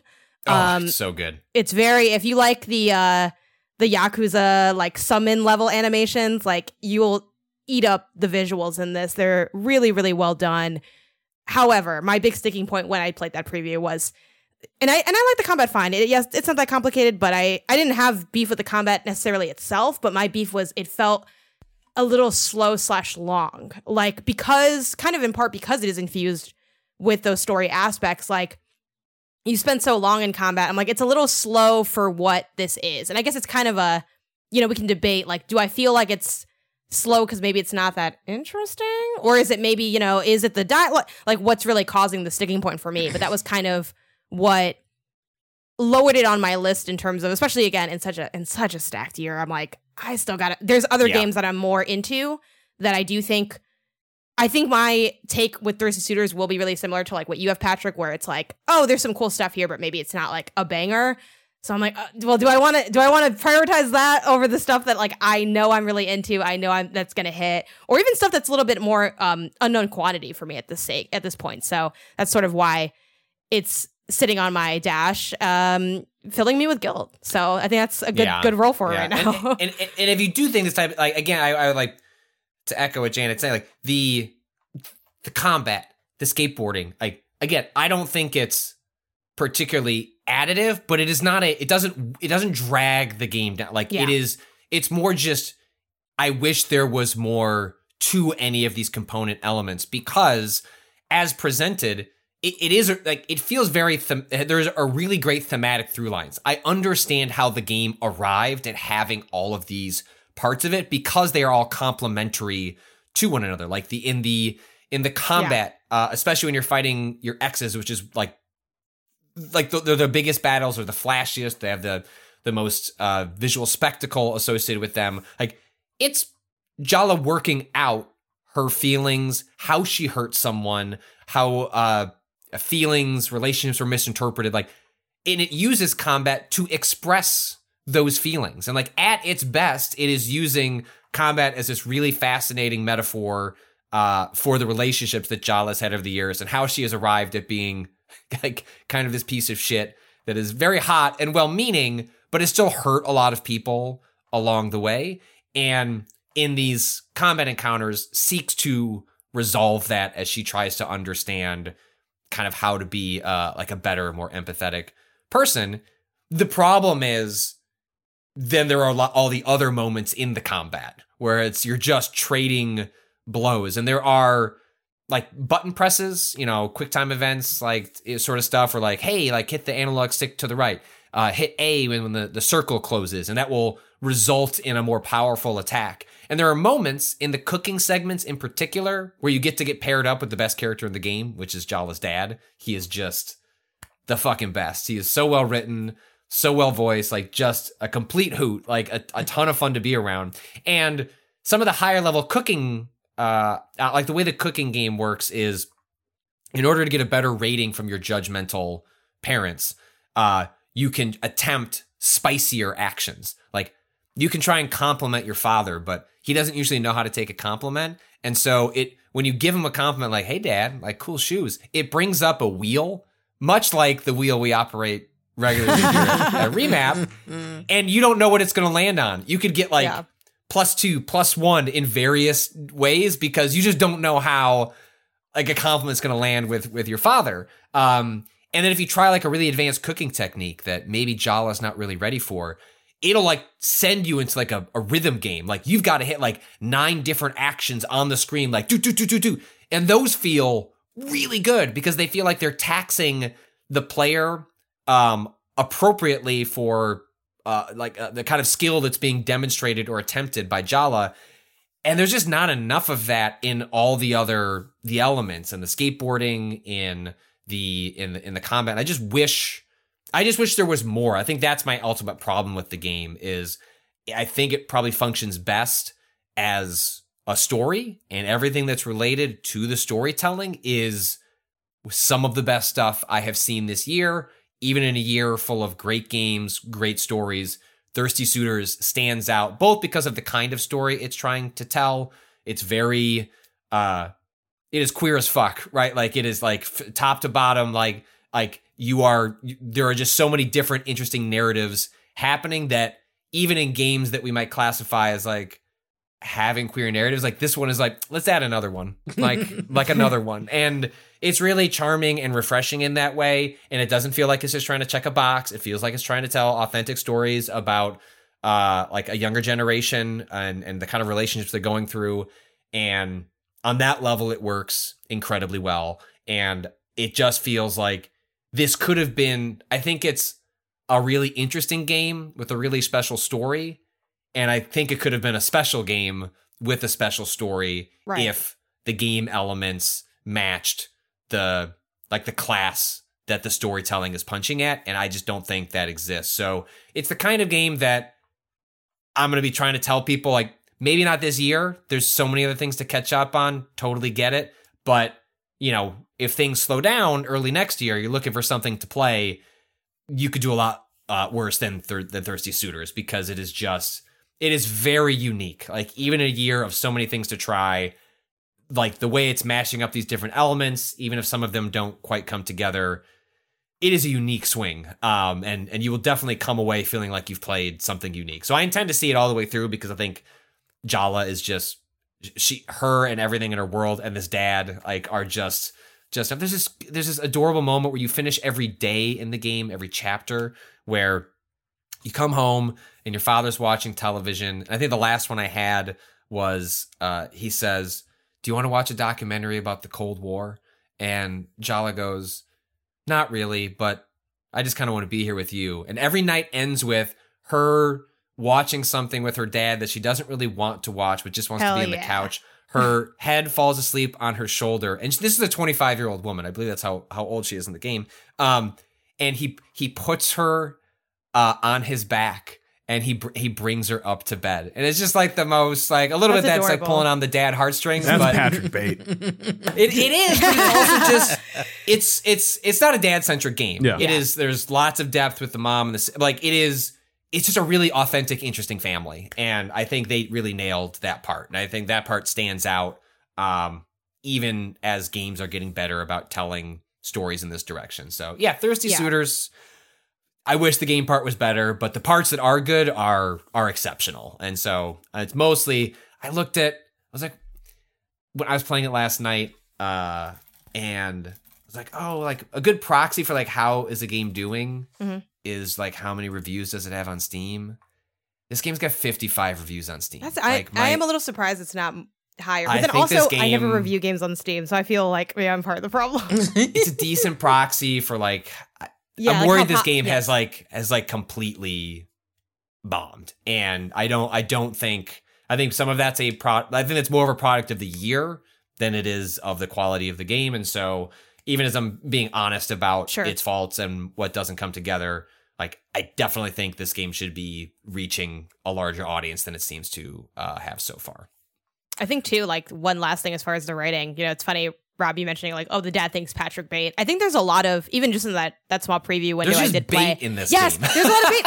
Okay, and it's it, but in a good way, where I think, and obviously, Yeah. you know, we all have different life experience, different ages, different, you know, all these different things that make us who we are. But I feel like you know, there were so many things that I found relatable even in just that short time, even if it wasn't, you know, a one to one of my experience, which is the idea of like, this is your, like, I think at one point it's like, this is your eighth grade boyfriend. It's like, that's so fun. You know, it's like, who, mm-hmm. and again, maybe not everyone dated when they were in middle school, but it's like a lot of people can relate to that idea of, you know, your middle, your first partner that you had or whatever. So I think there's like more than a lot of games, while I think the stories they tell are so specific and so like specifically written that even if it's not that direct scenario that you're relating to, it it almost invites you to impose your own life onto it in a way that I think is really fun. And I think that's kind of what's cool about as far as narrative design when you get really into the weeds like you can't help but one be just amused by the level of detail and, and intrigued by it but also thinking about what is your own version of that story or maybe you see you know something you want in your life within it or something you've experienced or something a friend has experienced. And i think there's a lot of fun in that. And then the last thing i want to ask though patrick is i heard that there's like a rhythm game with the dog where you like pet the dog and you what's up with that have you have you uh, interacted so with the dog in this game There is uh you can yeah, and one of the first areas you go to is a diner and there's a dog. You can pet the dog, and then the dog has its own quick time. Okay, se- and he like, looks like button rad as hell too. Isn't isn't the dog like multicolored and funky? I Like- believe I believe okay. so. And it's like you can pet the you can you can't fail to pet the dog, but you can pet the dog. You could fail to pet the cat. That's for sure. Better. you can you can pet the dog in a superior way. It can be good, you know, better, super. I think Okay. is, is how the That's how the game uh, uh, judges that. And I think to to your point, Janet, the there there is univer- you can find universal relatability Yeah. in stories of specificity. And like this Thirsty Suitors is telling some very specific stories about that feel very personal for the the people involved. And that's that was true. Like when I interviewed uh, uh several of the writers and designers at Summer Games Fest, they were like I, I can't remember if they're like it was like one to one, but it was you know one to one ish in terms of like stories that you know things they'd experienced in their own lives, and it's one of those things where yes, it's a highly specific story. There's some like highly specific narratives happening in terms of identity, uh, background, f- uh, families, where you're from, like history with where you're from, how that's put. Like, even if that is not your experience, like in that specificity, you find universal sort of relatability, and I think that's what you're what you're speaking to, and I think that's the advantage of telling highly specific stories is you as the reader or player or viewer then find your way in with your own experience. And I think that's frankly harder with like more generic stories that Yeah. would have quote broader appeal is that it ends up appealing to nobody because you don't actually know what you're relating to. And it's very easy to see what you're relating to in Thirsty Suitors. Uh, Janet, you've been playing a bit of Talos Principle 2. Now, I've, I've played Mhm. the first one.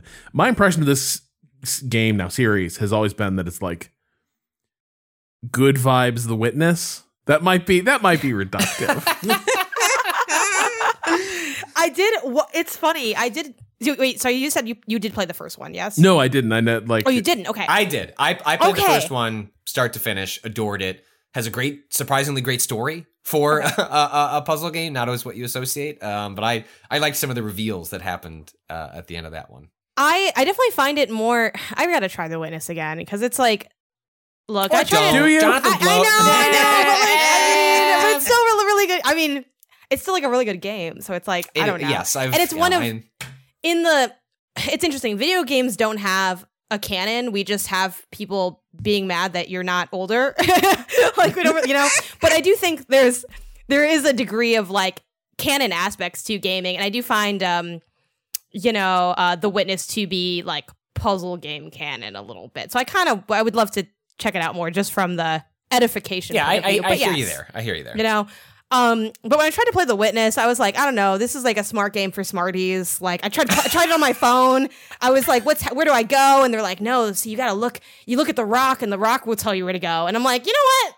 My phone's getting hot i'm gonna put this down. You know? So i feel like i didn't really give it a fair shake. And maybe you know i didn't give myself enough credit for being able to deduce either. I also think when you're playing a game like that next to someone who's like really into the game the he- you know what I mean? Like it's like I, I think I Oh, need to give I wouldn't like shake. that. Yeah, you know what I mean? Because no. it's like I don't need to be puzzle shamed. Uh, yeah, no, I don't know. thanks. I just think like I need to give it another shake. Um, but I started the Talos Principle. I think I'm I'm pretty early in. I maybe like an hour plus in, and I was a little intimidated by it because all I knew about it um, was that the first game is really beloved, that the second game is getting you know even better reviews, and that it's um you know a game for puzzle stands. And I'm like, well, how? And I love Excuse puzzle me. games. Here we call them puzzle sluts.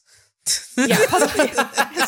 it's, We have a it's- there's always something because that there's always something because on um God on PS I Love You I called it um I think like Puzzle Freak was the thing I, I it so there's always something right Yeah. for the puzzle freaks and the puzzle sluts out there I was like look I'm a little puzzle slutty but I'm not like you know how far are we going you know um anyway so I'm like I don't know how like difficult this is going to be in terms of you know the, learning curve. And so far the onboarding I think is very approachable. Um it definitely too made me wonder when did we start like making blocks a core part of puzzle you know where it's like we're, we're walking around and we're manipulating blocks in space. But i find that it's approachable in that it's a lot of sort of sequestered sections. It's interesting you know um probably at this point quite a few episodes back when you all were talking about cocoon and patrick you mentioned like it's sort of idiot proofs itself in a way where they like lock the gate behind you like no it's right here what you need is right here Talos principle But does no, that I'm as well. frustrated. I'd like to go back three Yeah. screens and like Maybe maybe, the I missed something there. No, there's not another screen. Maybe It's the answer just is right here. before I Figure loaded the game, you know, and then they save me from myself. Exa- Talos Principle has aspects of that in the way it sort of sequesters you into like little puzzle rooms to sort of solve this piece to get what is essentially a key that you insert to unlock a set of doors, right? Like it's a little different than that. They're like tetra tetrominoes, right? The little tetra shapes, but it's the same difference essentially. Um, and I'm liking that. I don't know what's going on with the what the god aspect of what I'm what I'm consuming here yet. Yeah, but- you might want to. Uh, I could not tell you what happened at the end of the. I'm like a Robo Man, but I don't really, Talos I don't really care. but there, there's some narrative beats. Yes. Uh, like, and it's not. You know, I, I'm sure you could play it fine. Like, it's not like Yeah, yeah. Uh, required enjoyment, but some shit did happen in the origi- in the original game uh, that you might get something out of uh, you know re- reading up on what happened at the end of the first one. I'm scared. Am I dead? And I was born to a robot's body? Like Uh, I, I could probably just look it up and spoil. I'm gonna I'm gonna look this. I don't- up I mean, you right could now. always just, like, tag things or whatever? Because I don't mind that. Because I'm not gonna go. Pl- I mean, I don't know. I think if for me, for the most part, even with puzzle games having a story, typically the the front runner desired piece is the puzzle solving. So I don't personally mind knowing the story aspect. Like I don't think that it impacts my So, enjoyment that much. Spoilers for the Talos Principle, I suppose, a Okay. 2014 video game. Uh, but uh, yeah, you. 2014. I- yeah. God, I was gonna Um, say that game came out like four years ago, right? Five years ago. The player character, an unnamed android, awakes in a serene environment. A disembodied voice calling itself uh, Elohim uh, instructs the android to ex- uh, explore the worlds he has created for it and solve the various puzzles to collect. Ah, yada yada yada. You're in a virtual reality, Okay. uh, and essentially, uh, within the computer terminals are news reports and personal logs of the last days of humanity, driven to extinction by a lethal virus that had been dormant in Earth's permafrost and released as a result of global warming. Several human researchers and scientists worked to gather as much of humanity's knowledge as possible into large data banks, hoping another sapient species would be able to find it. Uh, and you are part of that. And then at the end, uh, the android eventually reaches the top of a tower. There are two AIs. I'm not sure what's the deal with the AIs. Mm. Um, depending on the player's interactions with Milton, I, I think who's Milton? I'm not sure. Milton may offer to join with the android, offering its knowledge, essentially the whole of humanity's knowledge, during transcendence. Okay. As the android transcends, the virtual world is destroyed. The AI for the android wakes up in the android's body in the real world and steps out into the world devoid of humans. So basically, So an apocalypse. original virtual space Okay. about like can we can we use humanity's share of knowledge to prepare like the fast forward advancement of some species and then in the second game you are stepping into like the what is left of the real world after it was ravaged by viruses and climate change Sure. so It's mostly just a bunch Yeah, of sure. cobblestone, you know. So don't. ruins, I don't know. Ruins. Um, ruins. yeah, yeah. There a, a, a series of ruins, I suppose. Um, yeah, I don't. Where do you go from there? But Patrick, have you been playing? Have you been playing two? Are you interested in two? no i want to play two i feel like two is uh wow that seems like a perfect uh, steam deck oled game you know like a little a little You're trying to little- I transcend mean, with the OLED. Just Uh, yeah, stepping some of OLED puzzle of humanity. slut, like high def uh, puzzle slutting. I'm gonna, yeah, I'm gonna add that right now. Let's get into it. Uh, but no, I, I've, I, I was curious to to see what you made of it because I wasn't sure if you'd played the first one, and uh, I liked the first one so much. But like when Kato cackled at 2014, like, yeah, I really liked that game. But that was almost a decade Yeah. ago, so I just Jesus. haven't thought about the Talos principle all that much yeah, uh, in the in the in the decade since, which is not the Talos Principle's fault. That's Yes. just not playing a game for ten years. But I, I did. I thought that the puzzle design was really well done, and as you know, I I mentioned about Cocoon and a game like Viewfinder. At times, I the Talos Principle was too much for me. Yeah. But like ninety percent of the game wasn't. Like it was just satisfying. Like setting up all these different lights and manipulating different mirrors and things like that. What what are the puzzle setups in the So- sequel? so I, I- I don't think I've seen much of it. I'm, I'm again. I'm really early, but so far it's been you know introductory level stuff. So it's a lot of um, sort of these. I guess you can call them like holographic gates. Might like Mhm. block. You know, you're you know you enter into a space and then you're trying to um, get a again because what are they called tetranominals? The little like Tetris pieces. Tetram. Is that the right word? Tetraminos? tetraminos, right? You're getting like at least in the early area, you're getting like tetraminos because like there's a big door that maybe like needs I don't know five tetraminos or something. So they're like go collect the pieces. So you enter into like what's essentially the room that has like the L shape, and then you're looking for how to acquire that piece, and the piece will be floating on maybe an elevated platform. So then the puzzle becomes okay, how do you get up there? Maybe there's a few blocks that you can stack, but maybe that aspect of the puzzle is oh, but one's behind a barrier, so you have to learn how to oh, you place one block onto the button that holds it down, and then that opens that barrier. So some of them are like fairly simple, again, early puzzle stuff in that beginning area.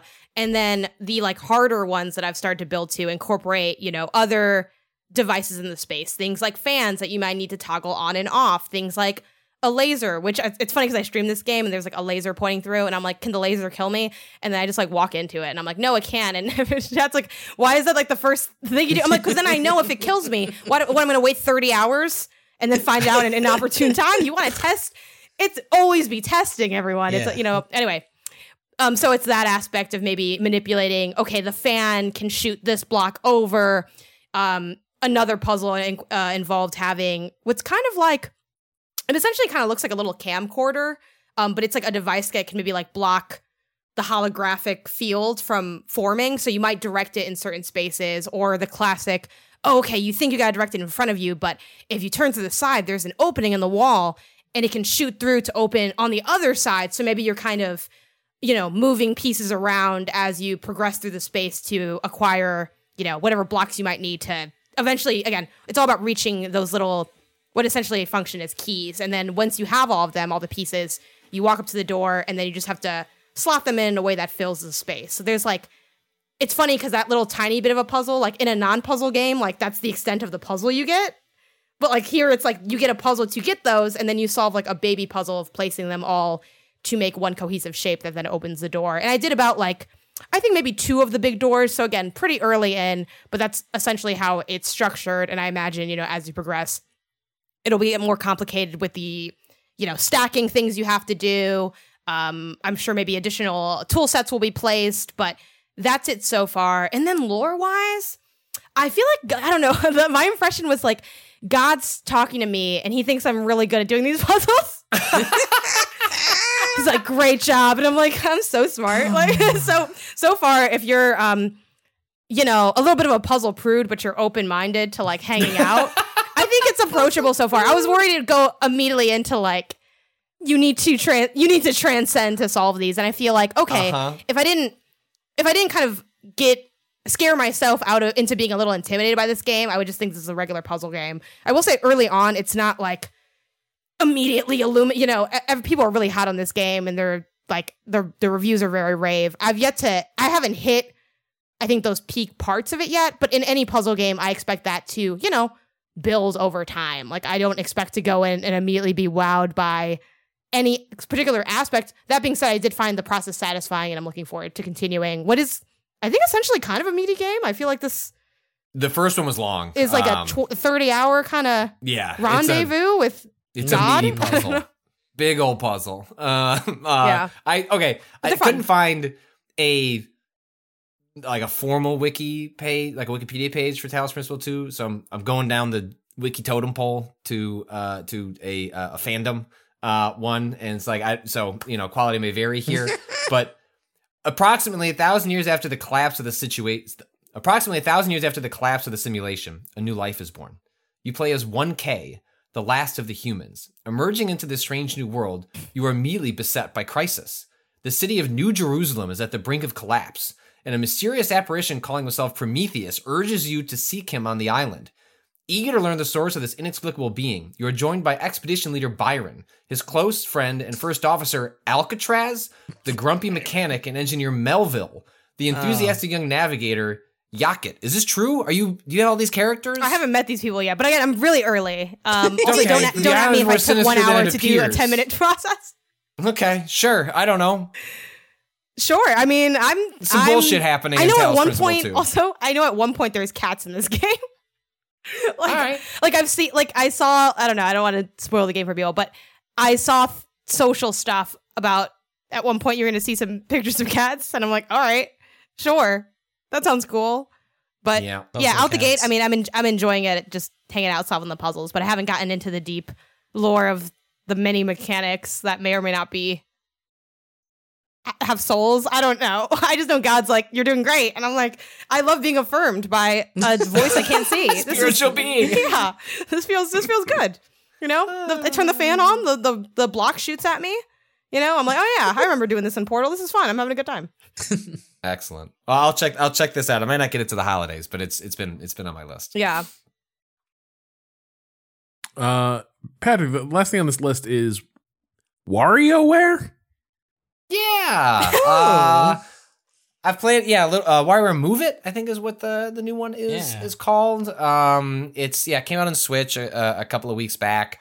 Uh, yeah, the WarioWare series has started real high, and then it's had some lows in some recent entries. It, I think it, it's it was at its best when it was on a handheld for the GBA and for the DS. Like it had some really inventive uses of like motion, um, uh, and like tilting the different like handheld devices Nintendo's had over the years, and some of the ones that have been on the Wii and the Wii U have have not been as as strong. Um, now, WarioWare, if you're unfamiliar, is uh, I think it's like the first time I had heard like the term micro game. Like so, they're mini games, but mini games are something you do, you know, for thirty seconds, a minute, a couple of minutes. A micro game in WarioWare is something that you are you're spending maybe five, ten seconds in, in which you are dropped into a situation and then have to accomplish it like exceedingly fast. Like that's the whole idea. We're like, uh, you don't know it's a platformer, but you go in and the game goes jump, and then you have to like hit A like as like a boulder comes across the screen.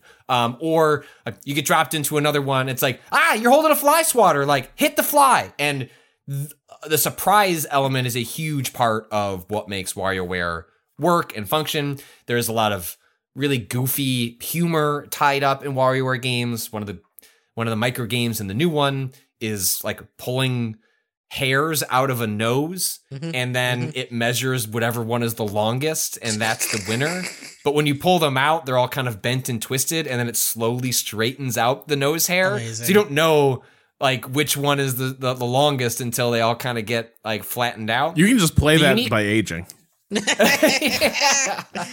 Oh, the unique no. the unique part about this one is so you need an actual uh like it wouldn't function on a uh a switch Lite uh you actually have to remove the joy cons and use the motion uh elements uh th- separately th- i was on a uh uh, a presentation with Nintendo some like a month or two back where they were walking through some of their holiday lineup. I was doing it for some of the crossplay stuff I do, and WarioWare was one of the games presented.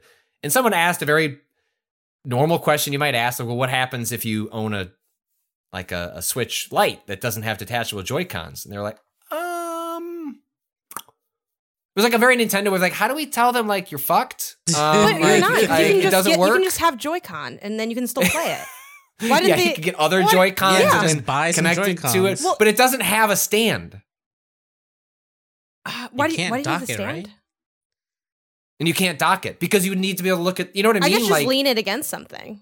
You, I, what? You I guess that's like too Janet, jank you, of an you can get a answer squishmallow and put it on your "Hey, chest, yeah." and then everyone can start playing You know what? You can get buy everyone go buy a Squishmallow. You put that shit on your lap and you put your fucking Steam Deck or your Switch or your fucking Play or whatever, and tell me that shit's not more comfortable. And now you're looking at a cute little adorable face too. It's a win-win. I have so, So- many Squishmallows or Squishmallow Yeah, yeah. adjacent things in my house. I'm gonna give this a shot. Yeah, grab a weekend. grab a little squishy and improve Jan- your life. Rob, it's right. Jan is basically pointing at a Squishmallow. Yeah. like that. It's a little thing. cactus. They're guy. giant plushies. Oh, that I have a really hold on. I have a, I have a really big one. extremely comfortable. Oh wait, and they come Jan- in various Janet's sizes. getting a, a, a more incriminating. Oh my Squishmallow. God. Yeah, okay. this. Yeah, yeah, yeah. I got one that's like the size of a beanbag chair. I call Yes. them Digby Rigby. They come with legal names, but I rename them Nice. to assimilate them to my apartment. This is a giant raccoon that is an orb for for for the listeners. It's so cute. And if you go to if you go to Costco, uh, if again, Oh, yeah. Squishmallow is the term that people use. Like it's the most popular brand, but there's a lot that circle around that that that function similarly. At Costco, they have like big Mhm. like containers full of them. And when my my oldest was like two, I would just throw her into them, and she would sink underneath Oh man. the squishmallows and then and then swim swim her way out. It was tremendous. And then as she would get older, she would ask if I could do that again. I was like, "No, you're five. I can't throw you into Ah. the bucket. You're too big. swi- It's there are things you well. It's not that she was too big, but like there are things you can get away with, Mm. like when Right. you're younger. You know what I Mm. mean? Where it's like, oh, it's cute that that kid is doing that. It's like less cute as they get older and more. Come on, like That's why Buy your own looks at me when I'm- Squishmallows and- when I'm 30 digging in the pile. yeah, They're like, hey, I'm just climbing in. uh, I need get this roll serotonin from here. something. so so move it uh, ha- is is very uh, motion based, and so a lot of it is where you'll get into a uh, a micro game and it it kind of slows down the pace of WarioWare a bit because it needs to make sure that you understand the motion. So like for example, there's one that's almost like you're doing a like an uh like you're an elephant. And so you're you're putting imagine there's like the Joy-Con in here and you're putting that up to your face and you have to make sure that it's facing the right direction so that it knows what motion it's supposed like what it's looking at and what it's doing. And so a meter fills up. So it's like before the game starts each player has to do the like generic like where's the joy-con supposed to be? And then it fills up and it's like you did it. And so in this particular micro game you're piloting like a little duck that's trying to get across uh like a little path and so to do that you're moving your head around and have to hold the Joy-Con. It's very cute. Um, there's one where you put it at your side and then you squat in order to stamp things that are coming down like a machine, and the the papers have different point values on them, and so it's like you're trying to squat like a ten point and a fifty point and a hundred point, and so you're sitting there looking like a jackass. Uh, it's it's I it's think it's really the fact that you didn't fun. play this on stream is a crime. we need to. It's on the it's on the wheel. Yeah, it's it's- I, it's not been removed. It is it is still a possibility. I've long said the wheel is itself a crime. Like, you know, from its inception, I was like, Oh. I hate this damn thing. Oh, you say, you say you hate crime, and yet you built so many police stations in uh, city skylines. To Yeah, try those and- two things go right together. Yeah, Patrick. actually, I hate crime. point right and. I built the police CIA, and I built the good police station, and then mm. I built a People super always think prison. they're building the good police station, don't they? Mm-hmm. Rob? Mm-hmm. Well, look when you have it's different with me. when you have three criminals in your city, and they have a they're each getting away with crimes. Like, you gotta you don't want to let them get out of control. Well, it You don't wasn't wanna three turn until after you built the. police. Don't forget, the, the city had one criminal that was very no, but it's because we successful. depressed because the police showed up and I was like, "What a great place to live!" More people came, more crime came. I ah. think it was just a natural consequence of good city governance. But no, what's what's more liberal than being like, "Damn, my police ain't getting the job done." I need to invest more money in a better facility. It's it's like it's uh, like to like fix You're policing. right. We That's- adopt the approach of like athletic oh. directors at D one schools, where it's like these guys just need a better locker room. Yeah. You know, it's we gotta we gotta pour this money. Sadly, uh, that is the most liberal move you can make. You're right. like you came full circle. Uh, all right, so uh, I haven't like I've been playing something that I can't talk about yet. Uh, beyond that, I guess I'll just shout out the fact that I'm playing a lot of KOTOR One, Knights of the Old Republic. Uh, and I will say, just the arc I've been on that we've we've been talking about it over on a more civilized age. Did we ever get that that that little bit from Too Mellow? There was that bit, right? Remember Oh, the little jingle the jingle the, of the Rob's jingle random, of like- Rob's, Rob's playing a game that's ages old. did we did I think I think he sent it to me because I asked specifically for it. I'll try to dig it up, but Yeah. it was it was good. Uh, but the the thing I'll just say because this is um, and Patrick, I think you'll understand where I'm coming from. Mm. When we do our shows on Knights of the Old Republic, and it's me talking to Austin, Natalie, Allie about Knights of the Old Republic, I'm like, what a fun game! I can't wait to go back and play more KOTOR uh, after this conversation because like it's such a fun it's such a fun game and a good game to talk about. And then the podcast ends, and I go and I sit down and I play Knights of the Old Republic.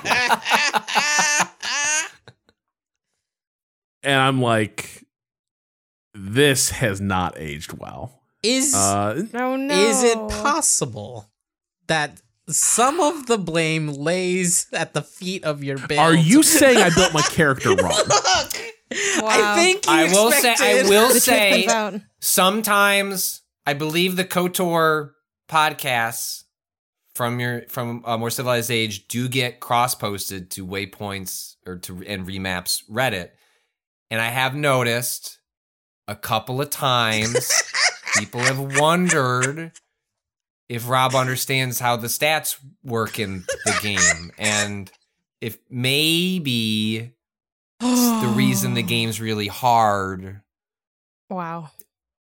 I you know I, I haven't listened to these podcasts. I can't. Look, I can't So- speak to totally fair. I'm just coming coming off. Rob of is not going to be able to dodge these stat allegations. this is this is rough. It's a it's a perfectly normal thing to to think after playing Baldur's Gate 3, which you know you can you can you have so many options to move through that world, and all the stats in the RPG you can build the talking and yet I guy. chose They're all all the good. wrong ones. They're I all there's all, all the options end up being usable for the most part. Yep. I'm like not everyone's so a fighter in in my Code team. Is that is that is that okay? is that a mistake? It's totally fine. You can do whatever you want in Baldur's Gate. You'll find a way through. I'm like pick up. I'm like you you heal, but pick up a stick and get to work. Okay. Start throwing rocks at somebody for one damage. I don't care. Rob. Demon Souls was my game of the year, and I put so many fucking upgrades into intelligence. Zacny. No luck. Luck, Sadly, luck, it was even luck. worse. Luck. Even worse. You're the luckiest Luck. man in the realm, though. Luck. And then people were Gotta like, you know, better luck drops. does pay off eventually after you've beaten the game, basically, and you're getting there, there's an item that'll make that stat worth it. And I was like, but what about right now? Can can luck can luck help me beat these fuckers? No, no, it can't. I feel like it should though. Like I feel like luck should be like sometimes um, there's a one percent chance the boss just dies on their own. Of natural it just keel over. Yeah. Um, heart attack. Why does luck have to be? I feel like luck is so specifically defined in games. Yeah. Luck is about like I should be able to manifest good Yes. things happening for me. I mean, my character. It should be manifesting. It should be Yes. like yeah, like by, by positive attitude. yeah, like good vibes. Like Yeah. I'm I'm I'm dumb and destitute, but like I have good energy about me, and that helps me navigate the world. That's what it should be. But Yeah, I was like, I was down like you know one one Yeah. hit point. I got hit by a boss's like giant flail, and I got bounced into a heal pot, and now I'm good to go and Exactly. ready to ready to yeah, keep they fighting. actually smashed over. Yeah, they smashed a, a potion in your pocket. yeah, when he, Yeah. when he actually just like beat the shit out of you, like just cut your legs out from under you, that actually uh, popped your knee back into its socket, and Yeah. now you're like You've you never gotta- felt better. it's absolutely. I would play this game. Somebody said Uh, that happened to me the other night, by the way. Uh, Not Uh-huh. a boss beating the shit out of me, but um, like uh, I was extremely pinned by one of the dogs in uh, the middle of the night, and I was like trying to sort of maneuver around. She was not helping. She was not. Uh, it's Mina because like she was. Yeah. She obviously the little one's not going to pin me. Uh, Mina was just like dead weight, and I was like trying to turn, he heard you. and suddenly there was like Yeah. this horrible pop and a flash of pain from my left knee, and now my left knee feels better than it has in years. Oh, okay. And it's Wow. clicking less. huh? Like my knee was like it had made lots of weird clicking, grinding noises over the years, and now it's That's like incredible. this thing is just kind of this thing's just kind of working. Smoothing, smoothed out. yeah. So uh, you know, it's possible that uh, you know, I by like having the dog sort of perform sort of a, a wrenching action on my knee, I actually Yeah. fixed some sort Your of Your dog's like anatomic those chiropractors on TikTok who are just like take a deep breath and they just crinkle a bottle of water. Uh, but anyway, yeah. So like Kotor, I was like super high coming off uh, Baldur's Gate, and I was like, I'm gonna be Mister Persuasive. And this is a game where like occasionally you can persuade people, of, like I'll get a discount in the store, and that's all that matters. yeah. Uh, it's it's not going to let you like completely talk your way through situations. This is a combat game. This is a grind. Yeah. Every time you turn around, it's like fight these dudes. And I was like, my character is not going to be a fighter. No points for fighting stats for this guy. Uh, and then I dumped a lot of points into explosives, and that was really useful for a minute. And then the game's like, uh, well, we're not going to give you any more grenades, but we'll give you lots of mines. But the combat system is too like primitive to make like mine placement work. You can place mines, but your allies will run over them uh, to to engage the enemy and like take huge friendly fire. So the point is, like, it's the classic. You're talking to Austin, and you're like, "This game is fucking awesome. I love playing this game. This is I love Kotor." And then like you're not talking to Austin, you're Uh-huh. playing Kotor in your house by yourself. Austin Austin can can and can uh, cast a spell with describing how an encounter plays out, and then you play that encounter. It's like those are just five trolls, and like I just have to shoot them. And it's like when I, Austin's voice is not uh, uh, monologuing that for me, it loses a little bit of the magic. yeah yeah there's so there, there's a bit of that i'm starting i'm starting to like i I've gotten to a good. I- I've fallen to a good like pace with the game. Uh, Kato, to your point, Mhm. a merchant basically sells a suit of armor that's like, so you fucked up your build, Yes. and I I was like. I finally committed. I was like, I think I fucked up my bill. Damn. and this thing is worth like more money than I've seen in the game. Oh my but God. I am going to I'm going to buy this suit yeah. so that because it's a suit that like not only has really good baseline armor stats, but then also gives you a boost to all your like uh Chad stats. And uh so it's like suddenly my guy who's like wimpy, clumsy, all this, like here, have some strength, have some dexterity, have some constitution Amazing. and so now I'm like starting to starting to cruise through this game. Uh, doesn't make it a better system, right? It's still like Sure. combat systems have really improved since this sort of jank together. Like we're gonna have a real time D and D system uh, going here from a third person action perspective. Like Right. I think here's the thing: this game makes the Witcher One's combat look good. Mm. That is that is the way I will that is the way I will summarize summarize that. Uh, anyway, let's get to letters before we before we call it a day here. Oh, there's one one Yeah. uh, piece of uh, modern connective tissue here, which uh, I was pulling it up while you were talking about it, which is, you know, Em- Embracer, everyone's favorite game company, uh, who, said that they're who said they're on the path to profitability because they're going to do a shitload of sales and layoffs in the next like six months. So get ready for like, em- remake might have to have like a remake might have to have like an Embracer corner, like. What fucked up thing they do this week as they try and figure out the lack of free money? Anyway, they Embracer was working with uh, uh was it Aspyr Aspyr Yeah, um to to uh, a uh, KOTOR remake that was announced several years ago was then revealed to have uh, huge development problems is not anywhere near finished uh and uh uh Embracer had a financial call and Embracer CEO Lars Wingefors remains this is from an IGN story uh, remains tight-lipped when asked uh, how he was feeling about a KOTOR remake. "Quote: I noticed that anything I say to this becomes a headline, so that is my only comment." Sound like development's going And great. then did that become a headline also? yeah, that became a headline because that seems to suggest that things aren't great. Uh, that game's probably never coming out, which is a tragedy because, as Rob pointed out, it it is one of those games that a remaster wouldn't go far enough. I think. I think a re- like an actual remake would be the best thing you could do to to a, a game like KOTOR to make it to make that impact felt in the same way that how it felt for me when I played it when it originally came out. Yeah, I think we we talked a little bit about remake prospects. Uh, I think on the Q and A for AMCA, but I think we we sort of came around on like it. It might seem at first glance like this is a game ripe for a remake or remaster. It's really not. It's like the the bones are not. You like it would have to be a complete reimagining to I think be worth it. Yeah. because a fresh coat of paint. Uh, the structure you'd be applying that paint to is like just it's just too old fashioned.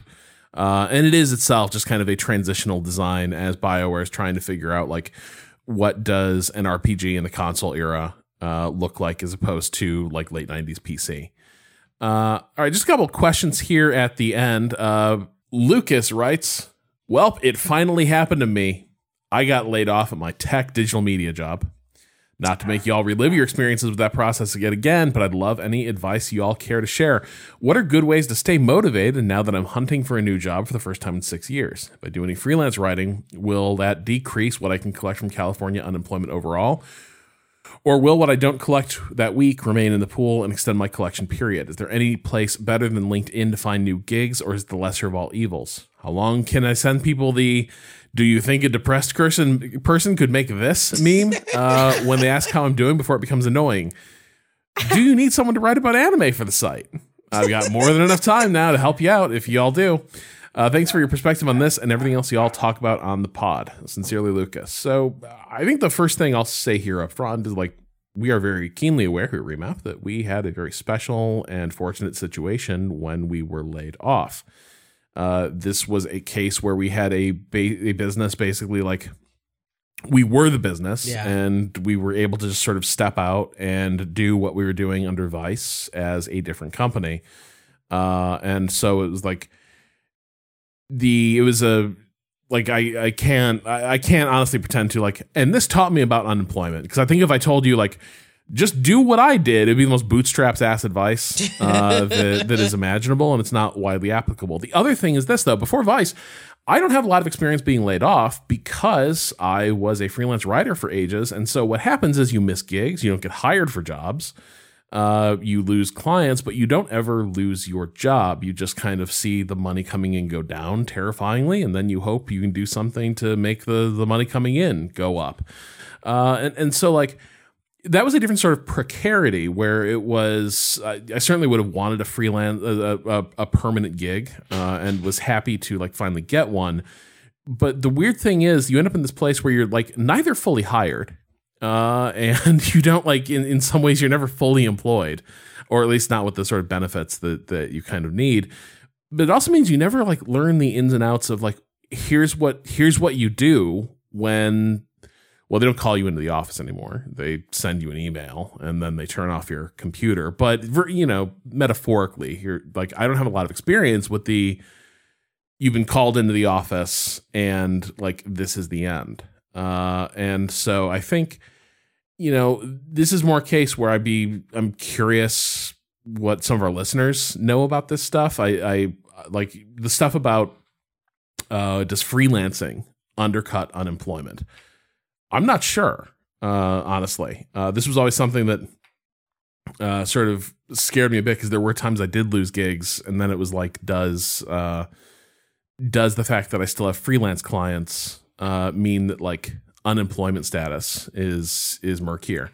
Uh, that's that that's sort of stuff that you you do need to look at people who really know what they are talking about. As for like finding a gig it it's weird. I think it's it's one of the the strange things about this this moment where by a lot of metrics it is still a decent labor market but in some sectors it really isn't and there's like layoffs sweeping through them en masse and so the most the most likely places that you'd immediately turn around and be like, well, I will find work over here. They also just had layoffs. You know, the sort of lateral move like job hunts that you would immediately do. It sort of feels like for a lot of people in digital media uh, or digital media adjacent type stuff, that's just not that's not available. Um, and so I think you know that probably the the the one piece of advice I would give here is if there were a moment to think outside the box and be like, fuck this career path, this might be the one. Like I I I, I do think sometimes like if by some chance someone were like, do you want to claw your way back into another media job, another full time media job? Or would you rather break out of media entirely? Not do PR, not do games media, but like go learn some other trade or or go do some other like you know, sales work, just some, just something. I would probably do that. Like I would probably just do like pursue that rather than be like I want to claw my way back into this industry where layoffs are endemic and it's sort of set up so that like you're not going to have a stable career. The when right when we were laid off and before we knew that it was kind of the interim period before like we knew how much time we were going to have like the first thing my wife and i did and i was, was very fortunate that she also makes decent money but she said hey the way we should structure the next month is let's assume everything you make is going away. She's like i know that you're going to do some like you could do freelance like but let's just take what i make and how do we structure our lives to make it work? Does that mean the kids go out of daycare and then you're taking care of them? Like, like what, what do we have to, how would we reorient it where we could make life work that way? And part of that was, uh, like a framework she proposed to me was like, what if you don't want to do this anymore? Like, then you need to give yourself space to figure out what it is you want to do. And, and she's like, I know that the job market is awful right now. So like, that's probably not going to happen in a week. So like how do we figure out our life? Like what food are we making? Like how are we like how are the children taken care of so that you could have six now part of this because she knows how I am, which is that I'm gonna panic. And like I get very stressed about money. And she's like, but we should try and find a world where like I know I can't help you with being stressed. You're going to just be stressed. I know, like she knows that, but like it was very smart of her to be like, how do we figure it out where you are not wondering every day, like how are we paying for the bills? The bills will get paid. It's going to be tight. It's going to be different.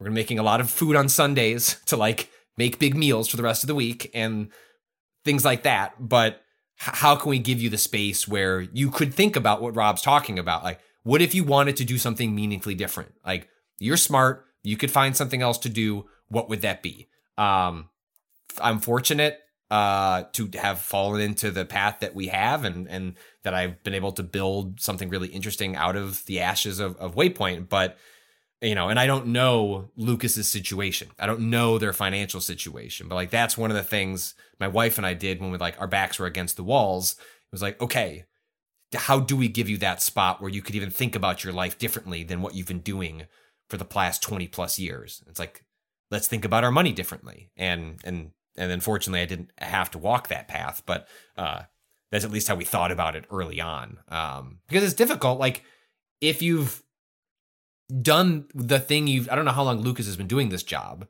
but like certainly like Rob, you and I, like when you've been doing it for that long, it's hard to break your brain out of, well, just go find job that's like job I've been doing.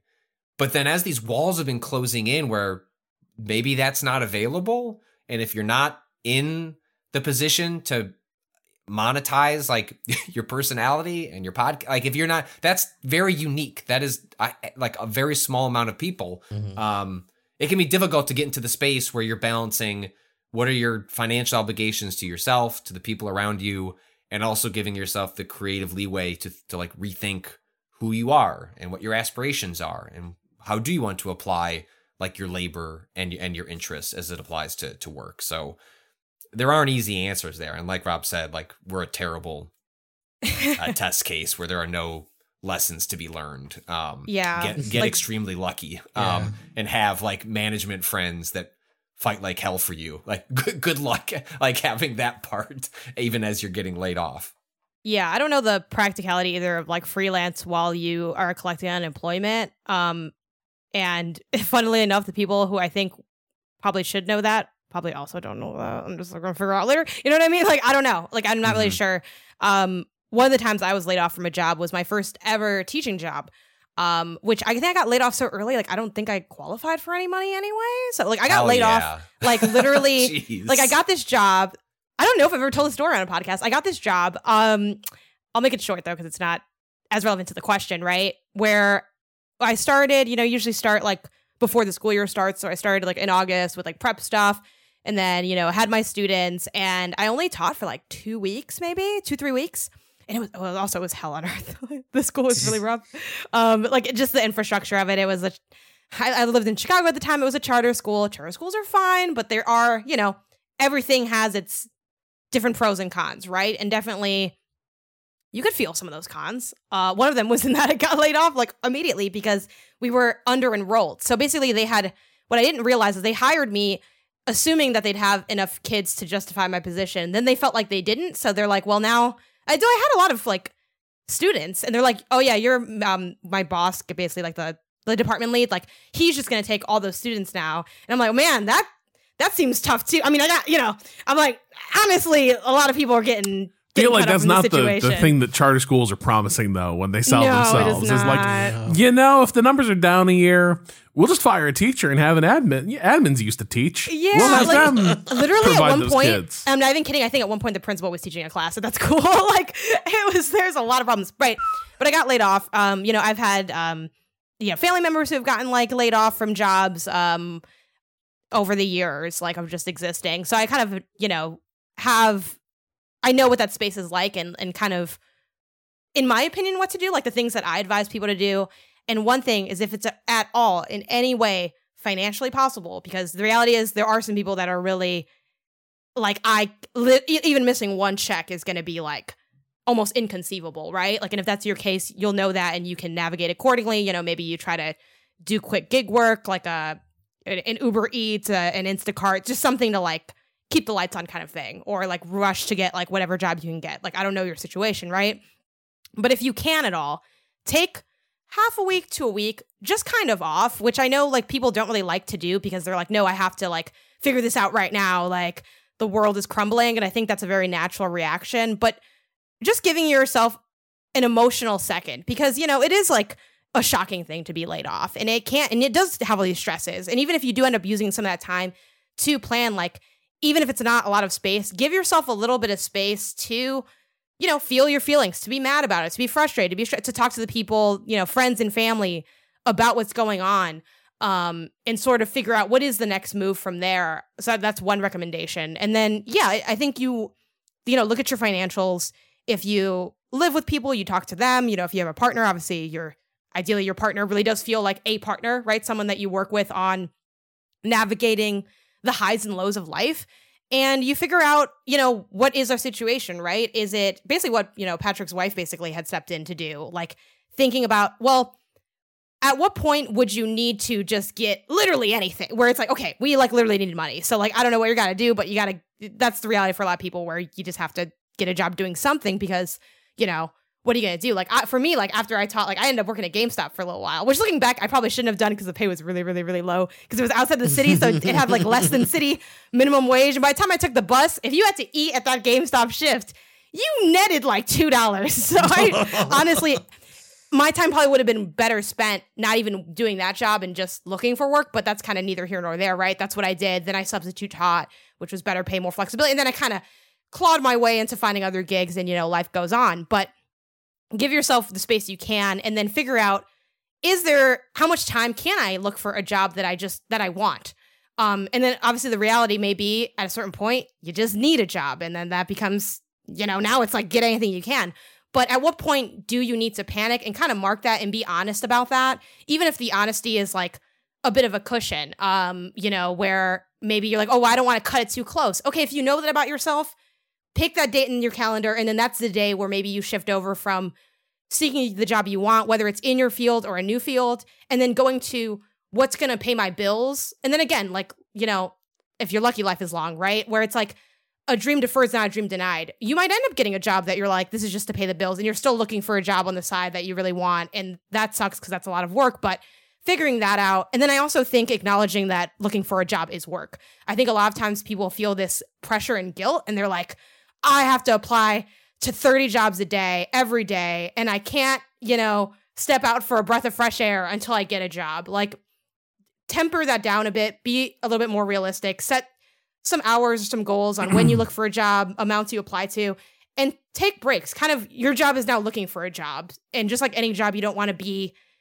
grinding eight consecutive hours, not interrupt, you know, like you will write worse cover letters. Yes. You will you yes, will make like, worse decisions on like hour absolutely. 10 of looking through a bunch of things and starting to fill out forms and being like what which one is this again? like Exactly. I, I, think too um connect with social circles you have. You know, obviously yeah. we all have privileges of having clout in the industry in our field, a lot of friends in our industry that can you know, do a lot for us like that's social capital, but everyone has spaces. Like maybe your spaces are just a few family members. Maybe your spaces are like 30 people on Twitter or LinkedIn. Like wherever you have, once you decide what you want to do, tell people, hey, this is what I'm looking to do. The worst that can happen is nothing happens. But guess what? That's the result if you do nothing anyway. So you might as well just put it out there if that's within your comfort zone. But those are my tips for clawing clawing your way back into to getting things going again. Um, but yeah, it's definitely a, a tough situation for anyone that's ever gone through that. Yeah, that is good advice, and I'm sure our listeners have have more. Yeah. Um, but yeah, best best of luck to you. And sorry to hear about the layoffs. Like, uh, it's it's horrible seeing these waves of uh layoffs burning through different sectors. Yeah. One thing worth checking on because every state does this differently, and I just double checked New York's because I rem- when they were asking like, can you freelance and take in money while also taking in uh unemployment in New York? It's actually hour hour based. So mm. it depends on what hours you like are technically working, and it's like t- if you work ten or less hours in a week, you get full unemployment benefits in New York. If you work over that, you start getting less and less, and it eats into more. So it's like you have to check for your state, but it's not always just like a one to one. Like if you're making a certain amount of money, they will not pay you out as much. So it, it's gonna unfortunately vary depending on where you live, but definitely worth looking into because apparently also like you know some people a lot of people assume they're just, just not eligible for whatever reason without actually applying. Even if you're boldface not eligible based on things that are on like the uh like the unemployment website, put in the application anyways because sometimes those things are less cut and dry than they seem. Um, and it's always worth you know put it costs nothing usually to put in that application. So, uh, yeah. Um, yeah, I think the last thing I mentioned is just like it was said in jest, but the, the bit about the like could a depressed person make this and where you share this. Think about who you are sharing that with. Um, that is, I think it is an it's an odd phenomenon where we live our lives semi in public and like I think, you know, one to the question of like, should I look for stuff on LinkedIn? You might as well. Unfortunately, this is one of the major like job market lead generating place. Like LinkedIn sucks. It's a silly place. uh, but like it is, it is like a place that you should probably keep tabs on. But the other thing that I would say is like being laid off in a lot of these, the professional uncertainty, this stuff can be like really personally painful. The economic mm-hmm. uncertainty that on that is tied to that, like can be really nerve wracking. Uh, but the thing is, when it comes to like people, like like in terms of job leads, uh, in general, I think it's it, like you'll want to make sure that your the profile you're presenting, as far as like I'm looking for work, is going to be more optimistic, like ready to go. My shit's together. Uh, just looking for the next thing. And the more like raw and real stuff, probably like that's for friends and family. Uh, and that's what friends and family are there for. I would be careful about like crossing those streams. Um, now, you know, if they like, there are people who are blessed with a position where it's like, I got loads of jobs for friends who are hard up. And if you have one of those friends, you like, and you, you feel safe being like, Hey man, like I need a gig leverage that. Do not be ashamed of asking like people for opportunities. Uh, yeah. Uh, if you know they they got them to hand out, uh, don't don't be ashamed to like need work and need money. But in terms of like where you do those kinds of business, that like personal business versus like the professional like jobs job search stuff, separate them out a bit. Uh, so so that like the persona of you as like potential hire uh, is different than like the person who's like you know gotta gotta huddle with friends and be like man i'm going through it yeah there's uh, a, because yeah I was just gonna say to the to that point about asking people too. There's this like you know obviously the like term nepo baby coming through and like kind of tainting the idea of like getting jobs as offers like jobs as offers. It's like that's the rich people problems, right? Like that's like for positions that we're not even like considering. Like yes, yeah. ask your yeah, absolutely. Like Janet said earlier as well, you should be reaching out to all of your social circles as that you can. It's I know it's gonna feel it might it, it definitely might feel rough for a lot of people, but it's uh it's not shameful. We all need jobs to survive in this fucking society. It's yeah. totally normal. Yeah. Like you should be able to I think too Yeah. To Rob's point, um I, I would agree with that. Like it's it might sound funny to hear because I am very like you know, mix personal with professional online because of my the kind of space we operate. Like it's like, you know, you kind of know your field, right? So like I just I'm me on Twitter and I'm like, you know, but I'm still curated me to a degree. Yep. You know what I mean? Like there are things as wild as I am on social media, which I'm I'm pretty candid about. Just like the should I think, the should I say? There's still some stuff I do not post on social media, um, and that's very intentional. You know, and everyone decides those lines for themselves. But I do think, especially when it comes to the energy you're putting forth with who you are as a professional um, you want to, you know, put your best foot forward. And I think sometimes it is tempting to like have that vent session. And I don't, I think for the most part, most people aren't gonna, I don't know, look at that and be like, oh, you're sad? I don't want to hire you. You know, it's not quite that deep. However, it's like craft your statement, put it out there, and have it be, boom, this is what I'm saying. This is my pinned tweet, right? And frankly, too, like, don't be afraid to have, I don't know, people help you write those posts? Like, I, I guess yeah. this is something not talked about as much, but there's been many, many things, usually not, you know, they're innocuous or good news even, where I have my family like read it over. Like, hey, I want to say this and this. When I have like something really intentional I want to say on the internet, like even when it's on social media, I do have peers read it sometimes. Like, hey, this is how I want to say this. You know, if I have a really important email to send that I feel like I want extra input in, like I ask for help on that too. Like, yeah. You know, if you're not sure or if you're like, hey, I want to make this joke is this funny or does this make me look like maybe a certain way? Your friend will, you know, have a friend that could maybe answer that question for you where they're like, oh no, that's cool. Or like, uh, I don't know. I feel like that might look a little, It's a a little little, funky. Yeah. And I've even Yeah. had that with like, I want to maybe say this thing. Do you think I'm worried? It'll be, should I say this or would it be maybe taken the wrong way? And they're like, ah, no, like you're overthinking. Or like, you know, don't be afraid to reach out for those things too, because they they do matter. You know what you what you post online, what you say, how you interact, how you present yourself is important. So um, lean on people for help on that too. If you're ever in doubt or looking for an extra set of eyes before making the set of eyes the entire internet, where I'm like, oh, maybe this is for a diary and not for Yep. not for the internet. Um, all right, I think my dogs are getting rowdy, so I gotta. That's not that's not a euphemism. Like my dogs The are getting dogs rowdy are in the getting background. rowdy. These dogs here. are barking. My dogs Yeah. are getting rowdy, folks. I gotta get out of here. I've kept it together on this on this video call for two hours, but boy, uh, I better go. No, the dogs the dogs are getting rowdy. Uh, so that will conclude another episode of Remap Radio. We'll have some stuff going up over the Thanksgiving break. Uh, but we won't be doing another one of these during Thanksgiving week because one of the great things about where we're at right now, uh, like speaking to our own good fortune here a little bit, in previous years, in the olden da- times, we would have to pretend to work on Thanksgiving week. We would have to show I'm not burning sick days or PTO on Thanksgiving week. No, I'm just going to clock in and nobody's going to be doing shit. And then around like 10 a.m. on Wednesday, I'm just going to quietly start doing Thanksgiving preparatory activities. And then at like 4 on Wednesday, I'll be like leaving a little early, folks, Goodbye. and calling it. Well, we used to have the, there was um uh Jason Koebler, uh, you know, who wonderful like uh boss of ours, hugely responsible for uh, you know, where we're at now, running co-running for for media, go support them. Jason's been on the show a number of times.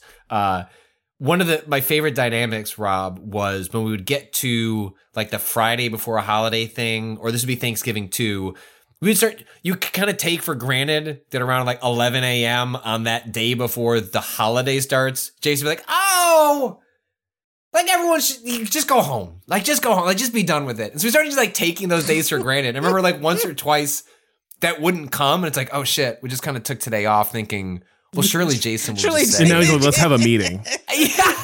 And I'm like, I'm Yes, and not I- at And one of us has to be like, okay, hey, like one of someone from Waypoint has to be at that meeting, and then just claim that everyone else is. Yeah. Uh, Kato's editing, yeah, Rob's we're doing got a piece he's things. working on.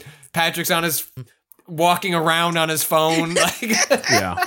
So so now it's just weeks off. yeah, we're just we Dunzo. don't even have to pretend. We're just like we we ain't doing shit. Uh, so you know, I hope everyone has a Mhm. has a great holiday if you're if you're celebrating.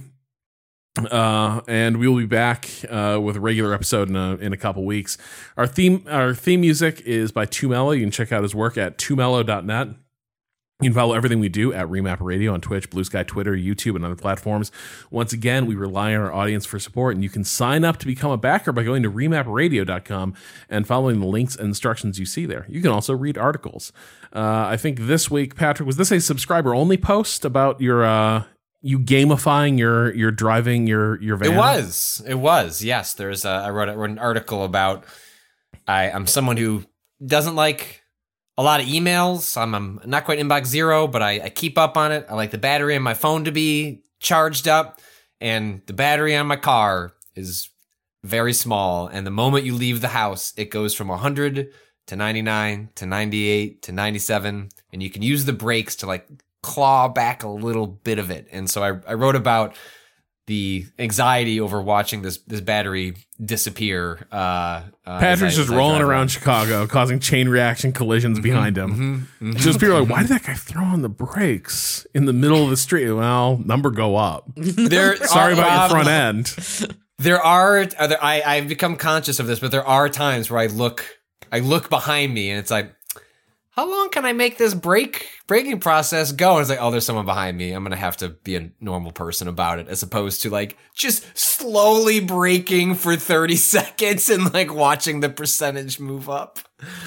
Uh, your sport also lets us set a time for streaming this week. Uh, we went, we did some domain shopping, pretty unsuccessfully, but maybe we'll see something will play uh, break loose for us. Uh, we also did some Wheel of Shame. Uh, I, I revisited a Wartales save that I'd completely forgotten uh, and beat up on some beat up on some criminals. I'm sure they deserved it. Uh, then we did a little city skylines, and I create we gave ourselves infinite money accidentally activated a tutorial that then wouldn't let us like acknowledge that we built any of the advanced stuff and so we had to do a bunch it was, anyway it was a bit of a mess. Uh, we built a huge nuclear power plant that we couldn't use because the you know outlets were in the wrong space. It was it, it was it was pretty rough There and was that town open that town sewage kind of sucked. pipes. There was. Yeah. Uh, but it was it was a good time. Uh, also uh, jan and patrick uh, streamed fashion dreamer. Mm-hmm. And uh, as people are listening to this, perhaps, uh, Patrick, you and Kato might be live, right? yeah. Yeah, yeah. Kato and I are going to be playing uh, the Super Mario RPG remake and the original uh, side side by side. Um, Kato's going to be playing the original. I'm gonna be playing the remake, and so yeah, as you're listening to this, you may be watching. You could be watching us uh, do that. All right. Well, we'll be back next week with more Remap Radio stuff, just now the another regular episode. Uh, until then, thanks so much for choosing to spend some of your time with us.